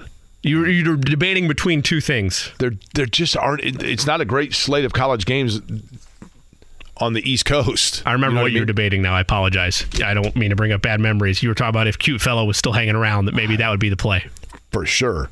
That would have definitely been the case, right? Yeah. But cute fella that, that, got swept right out of there. Speaking of which, last night Major League Baseball, Bryce Harper um, and Kyle Schwarber with big home runs to get the Phillies off and running. I, you know, Bryce Harper to me is interesting, Jimmy, because, and I don't know if it's that I've become more tolerant because of the norm, or if Bryce Harper himself I've just grown to appreciate because he is a great player. Um, but when Bryce Harper was first uh, hitting the scene, I will admit to being an old guy that was yelling at clouds. I, I thought he was a little bit boorish. I thought, and I'm talking about when he was like in high school. His parents like pulled him out of high school and sent him to prep or like homeschooled him for baseball. I mean, basically, they made no bones about the fact that, that the decisions that were being made were for baseball purposes. And at the time, I remember thinking, like, this is everything that's wrong with like youth sports. But now I look at it and I go, you know what though? I, they were correct. I mean, he is I, he was clearly a baseball prodigy, and for every Bryce Harper, there are probably a hundred that don't pan out, but he did. He was that talented, and you know, to be honest with you, as a player, I mean, he's he's a little bit flashy and whatever. You know, he's a guy that that gives you reason, I guess, from the exterior to not like him, except for that. I, he seems like a good teammate and he plays hard and he is a hell of a player, man. You mentioned earlier in the show about Pacers that not play the right way, but represent the city that they're in the right Correct. way. Bryce Harper has, has been that. I know that what happened with the Nationals is what it is, but for a time with the Nationals and then now with the Phillies, Bryce Harper is that. He And you know- embodies the city that he's in. I agree with that. And you know, to be honest with you, he's. The, the, I remember even when he signed his contract with Philly, it seemed underpaid. I mean, at the time, I'm like, really? That's. All? I mean, I thought for sure. I'm like, this guy's going to get you know. 40 million a year and I mean he's making a lot of money don't get me wrong but relatively speaking he is seemingly kind of underpaid because Yeah. he's, a, he's a great player um, I can't remember if it was that offseason or the following offseason, and I'm obviously reading the transaction page on MLB.com, but he got dwarfed by Mike Trout. Trout signed that 12 year, $430 million contract extension after Harper had signed 13, 330. So $90 million in an extra year kind of dwarfs the parade a bit. which one would you rather have it's hard isn't it I think Mike Trout is an amazing player. he is there's no doubt and he's probably gonna not forgotten, but like it, it'll take a minute to think about him because of the franchise he plays for. Well, Harper, when Harper first got to Philly, it, it took him a while to kind of get going, didn't it? A little bit, yeah. You know what's funny is that both of them are dwarfed by the impact of Shohei Ohtani. I, you know what I mean? I mean, if you had the money to spend, that's the guy that you spend it on. But he's coming off injury now too. So what happened? You know, who knows what happens? Trout won't have to worry about being dwarfed for much longer. You know, one thing about this World Series, there's one thing that's going to happen in this year's World Series that we're going to be lacking. I've mentioned it before, but there's one thing I, I do love the World Series, and there's one thing for certain, for certain, that is going to be missing in this year's World Series. Well, I take that back. I take it back. I shouldn't say for certain. It may still be relevant for ha- for like three of the games. But there's one thing that is taken away already, and then I wonder if it's not going to be taken from us even more. And it kind of makes me sad because I'm rooted in nostalgia, and there's something about the World Series that makes me extremely nostalgic. And we'll get your picks, and I'll tell you what that is next. The Jay Cook Whether it's audiobooks or all-time greatest hits, long live listening to your favorites. Learn more about Kisqali Ribociclib 200 milligrams at kisqali.com and talk to your doctor to see if Kisqali is right for you. Plays of the day. This is me, all right? I'm not a athlete. This is my way. This is how I win. Today's plays of the day all focused on the NLCS. Eddie, I'm diving into the waters. Can't wait oh, for your oh, reaction. Oh, what waters are we diving into, Jimmy? We are diving into a runs first inning bet. Give me over half a run oh. in the first inning tonight of game two of the NLCS. Ultimately, though, I think the Phillies are too much and they take a 2 0 series lead. I'll take them on the money line this evening. Eddie, do you have anything? You know, ironically, I was going with the no runs first inning. Ooh, a NRFI. All right. See what happened yesterday? I got you. Uh, I didn't think Jordan would play as well as he did, but he did come out and Nathan Eovaldi was a stud last night. yeah, he tried. Jordan tried to will the Astros to victory, but I'm going with a no runs first inning. Ooh, okay. Another battle bet. I like it. Yeah. Here's a bet you guys could make. Okay. If the World Series, and I don't think this is going to be the case, but if the World Series is the Arizona Diamondbacks and Texas Rangers, will it be the lowest rated television series of the last 20 years? Wasn't there a large concern for when it was Rangers Giant or not Rangers Giants, Royals Giants? I need to go back and look at those numbers, but I remember the talking heads, even though San Francisco was in it, were worried about the fact, which I, I never care. I'll watch anyway. But that's the last time I remember this being a big conversation. Right. So I, I would mean, need to go look at those numbers to answer your question. The, the the irony being, if it's Arizona and Texas, it's two of the top 15 television markets in the country. Correct. So that helps. I mean, DFW is probably five.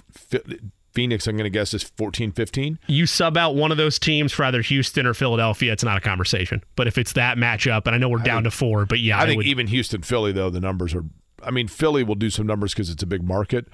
Houston's a, a massive television market. there's but still cachet around the Astros thing. Like I know I got mocked last week or two weeks I, ago I about think it, within, but like within baseball there might be. I don't think. I, I think. I don't think it transcends. I would agree with that. I mean, the problem is Major League Baseball is becoming a niche sport. Quite frankly, I know it sounds ridiculous, but And I'll go back and look at it, but they did have better numbers this year than last. I think in part due to the rule changes, and they Well, were marketing the heck out of that so- speed of the game. So what I was going to say is the one thing that I think would hurt the World Series.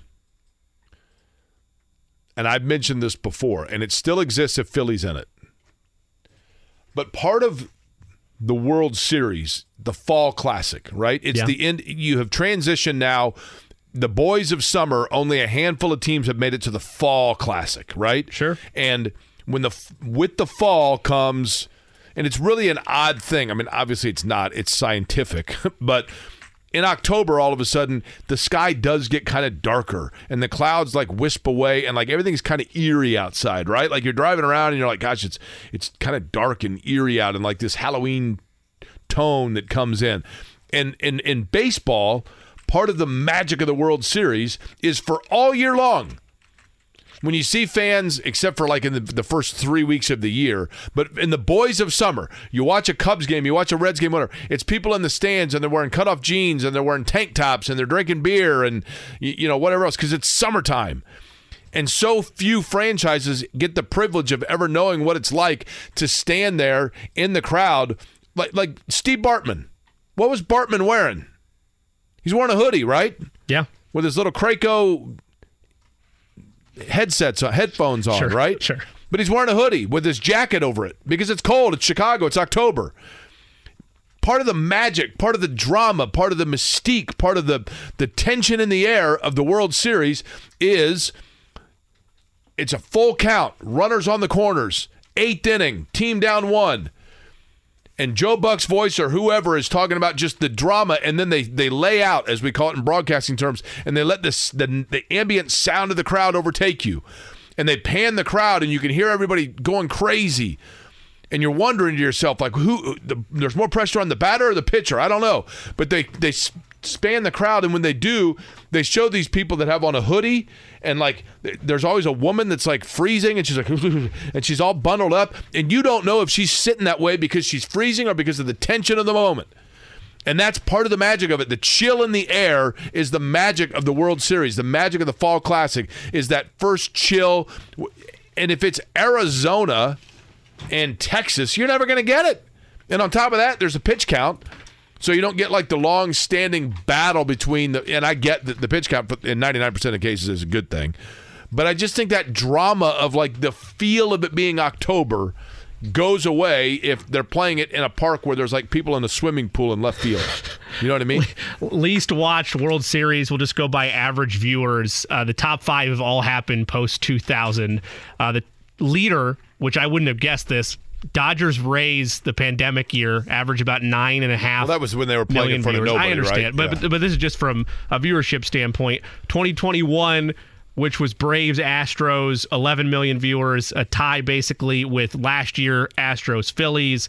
2012 was Giants Tigers, that was about 12 and a half million viewers for the whole series, and then at the bottom of the table, fifth least would have been 2008. Phillies Rays. So the Phillies on there a couple of Well, the times for Astros your are on there a least couple viewed. times. Yeah, well for least viewed, yes, but Astros in there as well. Yeah. The Astros, I'm telling you, like the, the cachet's gone. Uh, JMV's walked in. He is wearing a Boston T-shirt. Now, did did have you ever noticed the Boston, one of the album covers, it's actually a guitar? It is upside Yeah. down. That's Yeah. what this is right here.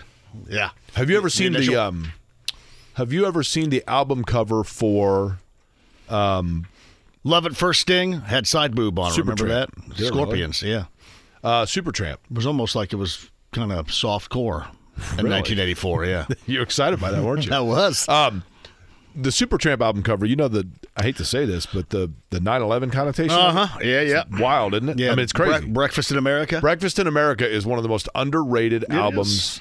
Awesome album. Well, think about it for a moment. Supertramp is probably one of the most underrated bands. Totally. When you think about it, because you love everything they do, and you go, "Hey, wait a minute," and they've kind of. It's interesting because they have songs that are four plus minutes that are way too long, and then they have songs that are two and a half that are kind of just right. What's your favorite song from Supertramp? Uh the logical song probably. Is it really? See, Yeah. I'd go with Goodbye Stranger. When I was young. Ooh, that's good. Goodbye Stranger's pretty good. Though. It is solid, Yeah. isn't it? Um, okay, how about this? Boston, if I'm not mistaken, highest selling debut album of all time that's been eclipsed twice. Now, who knows in today Yeah. like downloads and all that, but in the in the album era, what what two albums eclipsed Boston? I think it Um, was Broken Twice. I always thought it was Dark Side of the Moon that had that. That was previous. Is that a debut album though? Um, Uh, oh no! debut oh, oh, album. the highest rated debut. Highest album. selling I'm sorry, I thought you said just album in general. Um, I'll give you the years. okay. Uh, one of the albums was released in '87, but really took off in sales in '88. Okay.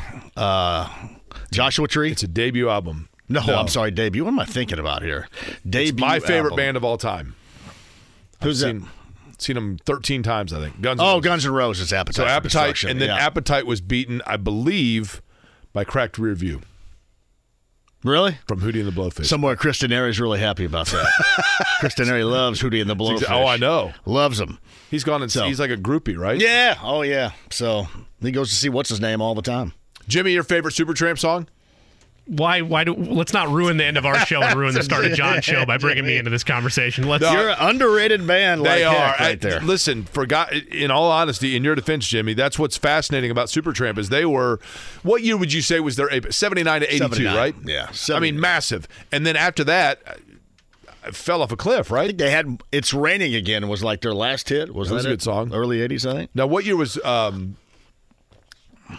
same era, same sound of, as Triumph, right? Yeah, But but Magic Power.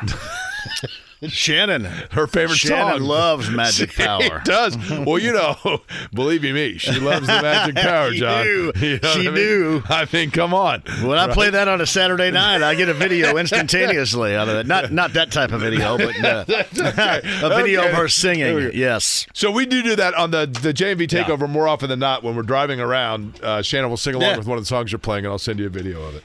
Uh, and then she never knows the words. She always screws the words up. Uh, what do you got going on today for the Uh, show? we got the guy from PFF. We got uh, I think Joel's coming on from the Star. Now, the guy from PFF. I think last time you said a nerd from there. So Spiel, yeah, I call them all nerd. That's why I'm not, I'm running on the fifth one. I think now. So they get wind of it. they get about they get about one year in. They go, okay, that's enough of that. So I'm on the fifth one from PFF. Greg's going to be here too because high school football playoff starts Yep. for everybody, but I think six A, right? Believe so. Besides yeah. five and six A. Five, what's that? Five and Five- six A. five and 6A. Man, five A is really Bloomington North. Everybody, five A this year, not bad. But Greg, Greg Rakestraw too. Okay, uh, that all gets underway just a couple of minutes. As a matter of fact, John takes over. So everybody, thanks for listening. We will be back at it at noon tomorrow. Thanks for listening to Query and Company.